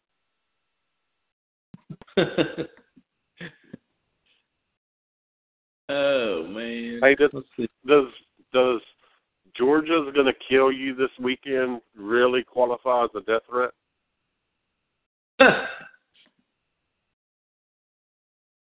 I think uh I think I heard Larry Culpepper offered Butch Jones a, a spot with the selling Dr Pepper next year though. Yeah, but but I think the only size left they got left is a, is a youth medium. And that's the way the and that's the way the commercial goes with Flutie. Him and- Flutie's in. Was Flutie. Butch is in. Yeah. Um, all right. Who y'all picking? Ole Miss or Arkansas? I'll take Ole- I'll take Ole Miss because the girls look better. Uh, that's the truth. Yeah, let's yeah, let's go Ole Miss just because of that. All right. Uh, let's see. All right, three thirty games. Penn State at Ohio State. Ooh. This is like a double revenge game. You got Penn State wanting revenge because Ohio State beat them out in the playoff, but then you got Ohio State wanting revenge because Penn State beat them last year. I think Penn State takes them. I think I don't know. I think being at the horseshoe, I think I think Ohio State win. I'm still not sold on Penn State, man. I don't. I, I just don't think they've played anybody worth a damn. Even Michigan. And they they look great against Michigan. Yeah, and their defense is great. You know, That's Michigan, exactly why I'm picking Penn State because I wasn't expecting them to beat the crap out of Michigan like they did. Yeah. I The don't only think the Ohio only thing State- about the only thing about that game, the only thing about that game was the third quarter when Penn State stepped it up. Michigan was trying to make it close, and then they took it took it off and ran away with it. I don't Mhm. I don't know if they can do that. I don't know if they can do that in um in the horseshoe. I I, I Mhm. think I'm gonna have to go with the Buckeyes. Yeah. And I think too, if the and again, even if Penn State wins this week, they've got their third toughest game of the year next week at Mich- with Michigan State. So it's hard for them to get up two, three weeks in a row. I think you know that was a lot last year because Michigan, you know, curb stomped them last year. That was a big revenge game for them. I don't know if they can get up quite ready again for Ohio State. I don't know. I think I'm going to take the Buckeyes, but I think it'll be a good game. State's What up to Michigan State's up to what 16th, right? Yeah, I mean Michigan State's. A, I'm I'm shocked how much how well they. I figured they would bounce back this year, but I'm shocked how well they bounced back. I know Dantonio is a is a real good coach, but I didn't know they were going to bounce back that well. Um, we talked Georgia, Florida. How about uh, TCU at Iowa State? Any What's the chance spread for on the- that game? Oh Lord, let's see. I don't see it. Hold on, I'll I'll look it up and see.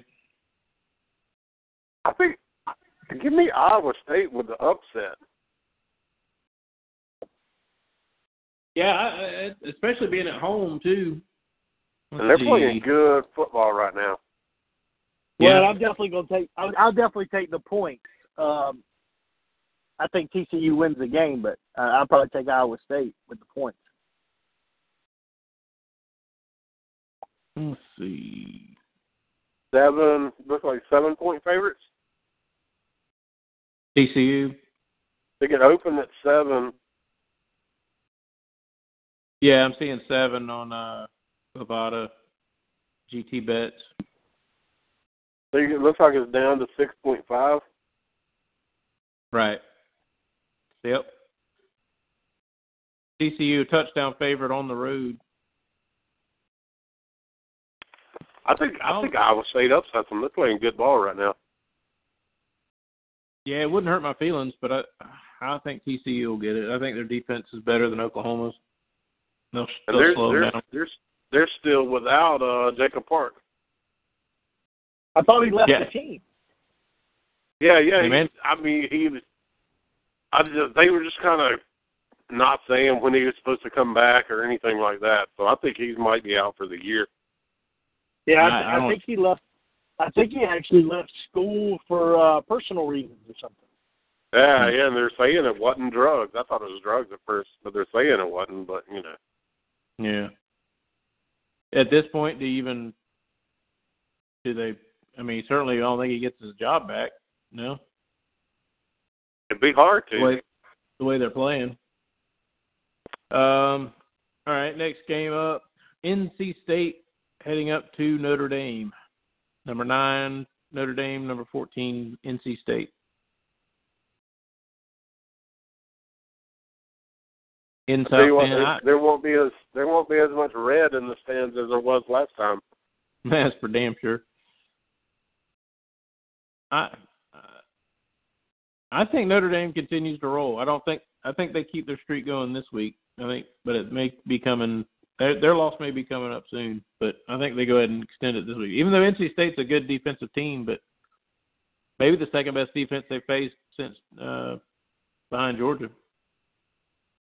I, I'll tell you what, my head says Notre Dame, but my heart says NC State because I don't want to have to blow people up. Right. And and if they pick a one loss Notre Dame over a one loss Georgia, don't make don't don't get me started on that again. Well, I So didn't. I let's didn't. want- just I go didn't with even get. NC State. Let's just go with NC State so Notre Dame I have two losses and I don't have to hurt anybody. then they can Jason, out. I didn't want. I didn't want to get in on that conversation earlier, so I was like, you know what, I'll just I'll just let that be. But uh, but I'm with you. I'm probably gonna be in jail right there beside you. Um, yeah, so it's yeah. I think I think NC State is going to push them probably. I'm gonna go on a limb here a lot harder than Southern Cal did. yeah. Um, but I, I think Notre Dame wins it. Uh, and I did have a stat for y'all earlier. You know, Georgia is the only team to score a rushing touchdown on Notre Dame this year. Huh. I did not know that. That's crazy. Yep, Sony Michel is the only person to score a rushing touchdown against Notre Dame. And that's the crazy. If if Georgia and Notre Dame were to match up again right now, don't you think It would be a hell of a game. It'd be a hell of a game, but I think Georgia's even better than they were at that I point agree with that too. as well. I mean, that was Fromm's true freshman first start in one of the most hallowed places in college football, and he goes in and plays well enough for Georgia to win the game. Leads the team down to to in the field goal range. Rodrigo steps up, kicks the field goal. You know, I mean, I don't know. We should we should have won that game by we should have won that game by ten points in Yeah. week two. I think Right, I think today I think we still win that game by ten points. right. Oh, absolutely. Yep. All right. Uh, da, da, da, da, da. All right, here's kind of a sneaky good game. Houston at South Florida. South Florida's still undefeated. Houston coming in probably one of the better group of five teams. Do they knock them from the un, ranks of the unbeaten? Man, you don't mess with my guy Charlie Strong, baby. That's that's South Florida all the way. Mm. I'll take South Florida in that one too. Yeah, I, got- I got to go with. uh Is it in Tampa? Yeah. It is. Yep. Go go Bulls, right? Go Bulls. Yep. All right. How about Vandy at South Carolina? We were talking about them or South Carolina earlier. Their fans are getting a little little cocky right now. Vandy have anything for them? I mean, they're out without Debo Samuel. Hey, you They're broke without, up on me. Who'd you say? They're without Rico. Uh, South Carolina hosting Vanderbilt. Uh, what happened to Vandy's defense? I think they still want Bama. I, I think is what it is. I think it went to Penn State. I think this game's going to be close. Um, let's see. Well, I don't know what the spread is, but Uh, I'm almost thinking South Carolina may be coming in this game a little overconfident right now. That would And they've actually lost- be great. They've lost a lot of playmakers on offense, and you know, Rico. I, I uh, would I would love for Vandy to beat them. I do too. And then they tend to play each other close for the most part every year too. So I think Vanderbilt. I don't think Vanderbilt's intimidated by South Carolina. I'll put it that way. I think Well, I think and- Vandy and- may may sneak the sneak one out. Somebody needs to remind Muschamp that he should have lost to Tennessee. Right.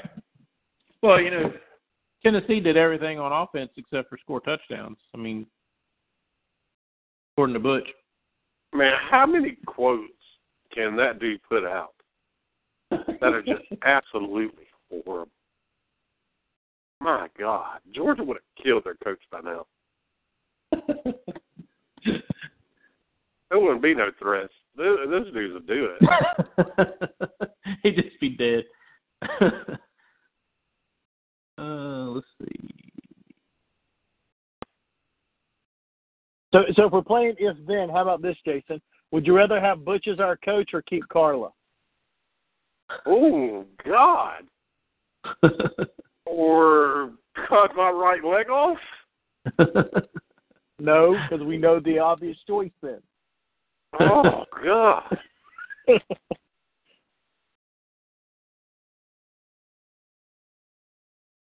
yeah. By the way, South Carolina's a seven point favorite. Yeah, they're at home too, right? Yeah, I go with Carolina. Yeah. I'm going Vandy. I got to go Carolina. All right. All right. Uh, Mississippi State at Texas A&M. I'm going to go A&M in this one. I think Mississippi State should win, but I think A&M's still riding a little high right now. They'll, they'll have enough to knock off Mississippi State. It's at A and M too. I'll probably say A and M. Yeah, night game. I I agree. I think I think A and M, but this is a game that could be like nine to six, okay, or it could be 69-66. Right. Yeah. There's absolutely Yeah, no really telling. could. Oh wait, y'all, I missed one. I missed an SEC game. Missouri at Connecticut. Oh my God, Ray, you're killing me. hey, I think Missouri gets this one, man.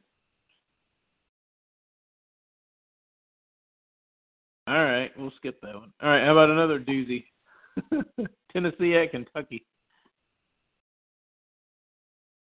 Man. Kentucky, Kentucky Does- they don't they have a long losing streak to Tennessee, or did they break it last? No, that was Vandy that broke it. The first question you got to ask is, does John Kelly play? Yeah, that's what I was No. thinking. I don't, I don't think he does. Or uh no, the other linebacker. And If Kelly doesn't play, It- they're in it- trouble. it's- isn't it Ignat or something? It, wasn't Yeah, that the other one that got caught? yeah. I think yeah, if Kelly's not playing, and I, you have to wonder. I don't know what their drug policy is, but if it, I don't think they win any games he doesn't play in, unless it's I, you know. I think their drug policy this week is Butch Jones knows he's damn well getting fired if he loses to Kentucky, so he better play the guy. There's there's multiple threads. There's multiple threads that could come from this conversation right here. Obviously, Butch Jones is smoking something himself. Okay, but you also said that didn't you say Hoagie that um they he's they're not going to win any game that Kelly doesn't play in? yeah, they're not winning anyway. Yeah, They're not going to win a game that he has played in either. Or they take even more of it out of him.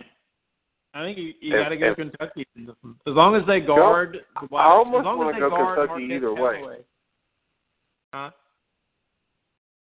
I almost want to go Kentucky either way, but especially if Kelly doesn't play. Yeah. I I I'll think for kicks and giggles, I think for kicks and giggles, they should let Calipari uh, coach the football team and see if he can beat Tennessee. I mean, as as long as Kentucky covers the wide receivers, I think they'll win this game. yeah. If they let Callaway run free, untouched, uncovered, I think they might they might be in trouble. But I think they I think Kentucky covers them and, and wins the game. I How do think you let it Kentucky happen handles twice in the same game?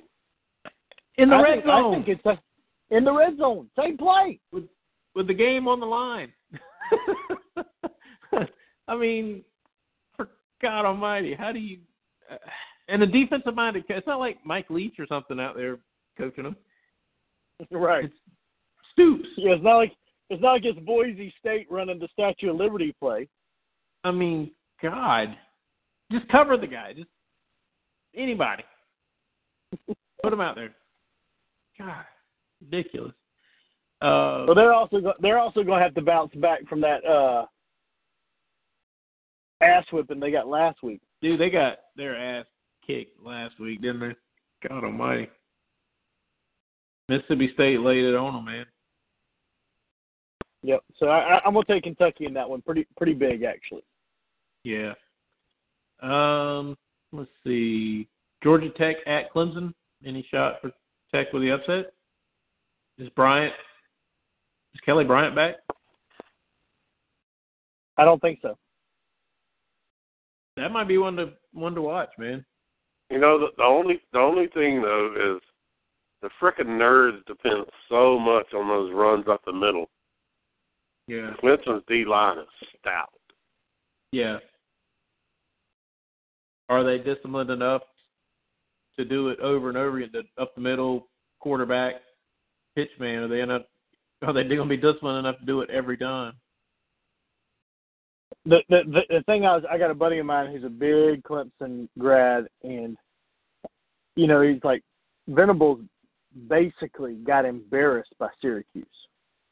And Yeah. that is I mean as much as the offense has been dynamic at times, Clemson has leaned on a on a defensive front over the last couple of years that could that could hang with anybody, could play with anybody. And Mhm. Syracuse made you look like a middle school team. Mm-hmm. So I could see Clemson, and just like Jason said, that defensive line is just disgusting. So Mhm. I could I could see Clemson shutting Tech down. It's really going to be whether or not they can score. Mm-hmm. You know, though, now that you mentioned the Syracuse game, I was watching that game, and Syracuse's O line was pushing them around. Yeah, they were they were just I mean they were just lazy. Yeah, and but Syracuse kept them on the field too. Mm-hmm. So if Tech can move the ball and keep those dudes on the field and keep them tired, then it might, then it could go their way. Mm-hmm. Well, Yeah. I, I just I think Venables is one of the best assistant coaches in the country.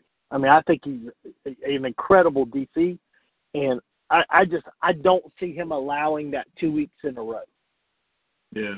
especially coming off a bye week. Yeah, that's that, that is true. Yeah, that helps. That helps them a lot. You got the two weeks to really you prepare for it a little bit each, you know, each practice or each week leading up to it, but you can really focus on and have that extra week. That that helps a lot. Yeah, I'll, I'll go Clemson in this one. I I think they'll go ahead and, and hang, but it could be pretty dicey early on. If it is, we'll see how Clemson responds to it. You know. Uh, last couple of them. Let's see. Ok- Texas Tech at Oklahoma. I don't think that's going to be. I think it could be high scoring, obviously, but I think Oklahoma should win that. I agree. Anybody disagree? Yeah, I don't, I don't get the people picking Texas Tech to upset them. No, I I I think they'll be fine. Oklahoma can score right with them. I mean, I'm not too. I I think they'll be fine. Um, I I'll think a this is a sneaky- tight game where Baker Mayfield goes for 304 touchdowns. yeah. Yeah, I think I think I think they'll be all right. Couple sneaky games to keep an eye on, man. Arizona hosting Washington State. That damn quarterback for Arizona has just been bulldozing people. Apparently, two or three hundred yards rushing each game, throwing the ball. A good God, I don't know what's going to happen. that's going to be interesting to watch. I'll I'm gonna go I'm gonna go upset with that one. And another one also in Arizona is USC traveling to Arizona State. Arizona State somehow found defense apparently. Uh, and I'm gonna go with the Sun Devils over Southern Cal on that one too. How you how you pick against the Fighting Leeches? Hey, I, I like him, man. Mike, he, I like him doing. You know, they're after their second three and out. He made them do up downs on the sideline, so I like it. I dig it, but I think Arizona's going to keep the ball away from Leeches. Yeah, I'm I'm I'm I'm I'm I'm with Jason on this one. I I got to go Washington State. Um, is is is USC? Are they at Tempe? Yeah, They are at Tempe. That is a that is a fun pa- place to to watch a game. I went out there when Mhm. Georgia played them years ago, and uh, I Mhm. mean, I granted I know it's a different stadium, but that's just an awesome town. Um, I I hope USC can bounce back from that um, from that American History X stomping they got. but Ooh. I yeah I I, I gotta I gotta go to the Trojans, even though kind of like Jason said on the inside I'm pulling for the Sun Devils. yeah. All right. Trying to Hey, help look, y'all win some money, I'm, man. I'm, I'm going down and looking at this college football schedule on ESPN, and they they list the available tickets. You know, Mm-hmm. tell tell me what's wrong with this picture. New Mexico at Wyoming has two tickets left, starting at thirty-seven dollars. Texas Tech at Oklahoma has nine hundred ninety-three tickets left, starting at four dollars. Four dollars. They have It must not be in- 993 it must tickets not left, be in starting at Norman. four bucks. No, it's in Norman. And then, but New Mexico State, New Mexico at Wyoming has two two tickets left, Yeah, but and Wyoming thirty-seven. Hey. Wyoming Wyoming Stadium holds 1,200 people. they want to they want to all see the uh future first round draft pick quarterback for Wyoming. man. No. Yippee yippee but yeah, keep your eyes on Arizona. I think there's going to be a couple of upsets there. And plus, it, how does this happen? How does it? You talk about the administration not taking care of your team. Southern Cal doesn't have a bye week this year. Well, they had that hurricane. I mean, how do you? Uh, do they take it the first week? I don't understand how how how how do they manage that? I don't know. That doesn't make any sense. But that's going to come back and bite them down the road, down the down the stretch too. All right, guys, this was fun. Uh, we're going to shut her down. We went over a little bit here, but uh, it was enough to see Houston tied up in the top of the night. So three to three now. Um, I pre- I appreciate y'all letting me hop on, boys. Yeah, dude. Been telling you to, and then any anytime you want, give us a call. Oh man, join that should, in, that should be that should be every Wednesday thing. man. doing it, Well, doing it, man. We'll see what we can do. Oh man, it's gonna hurt my feelings next Wednesday if all I got is Drake. man, I love you, ain't Drake. right. All right, y'all. Appreciate everybody listening in. I'll throw up, add in the replay on Field Street Forum on Facebook and on Twitter. Uh, give it a listen, give it a like, give it a retweet, whatever you want to do. Uh, check out fieldstreetforum.com. Check out all the front story pages, front page stories, whatever it is. Uh, check out the Classic City Cavern with, with the chat, most current chat. Ch- click the date, and there's tons of tons of talk and everything in there. Uh, give us a follow Facebook and Twitter, Field Street Forum, Field ST Forum. Give me a follow at the Real Dre across all social media. Uh, again, so you got a plug or anything? No, you're good. Go ahead. Dre, Dre, the real Dre. I appreciate you, boys. Thanks, Jason. Man, it was a good time, man. I enjoyed it. Appreciate it, brother. Cool, man. See you. All right, everybody. Everybody be ready 3.30 this Saturday. for the world's largest outdoor cocktail party as the Dogs take this series back. You heard it here, folks. The Dogs take the series back starting this week. 30, Until 38 next- to 10. 38 to 10, dogs. Until next week, go Dogs.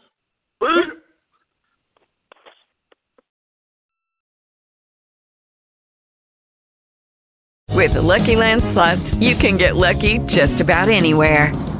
This is your captain speaking. Uh, we've got clear runway and the weather's fine, but we're just going to circle up here a while and uh, get lucky. No, no, nothing like that. It's just these cash prizes add up quick. So I suggest you sit back, keep your tray table upright, and start getting lucky. Play for free at LuckyLandSlots.com. Are you feeling lucky? No purchase necessary. Void where prohibited by law. 18 plus terms and conditions apply. See website for details.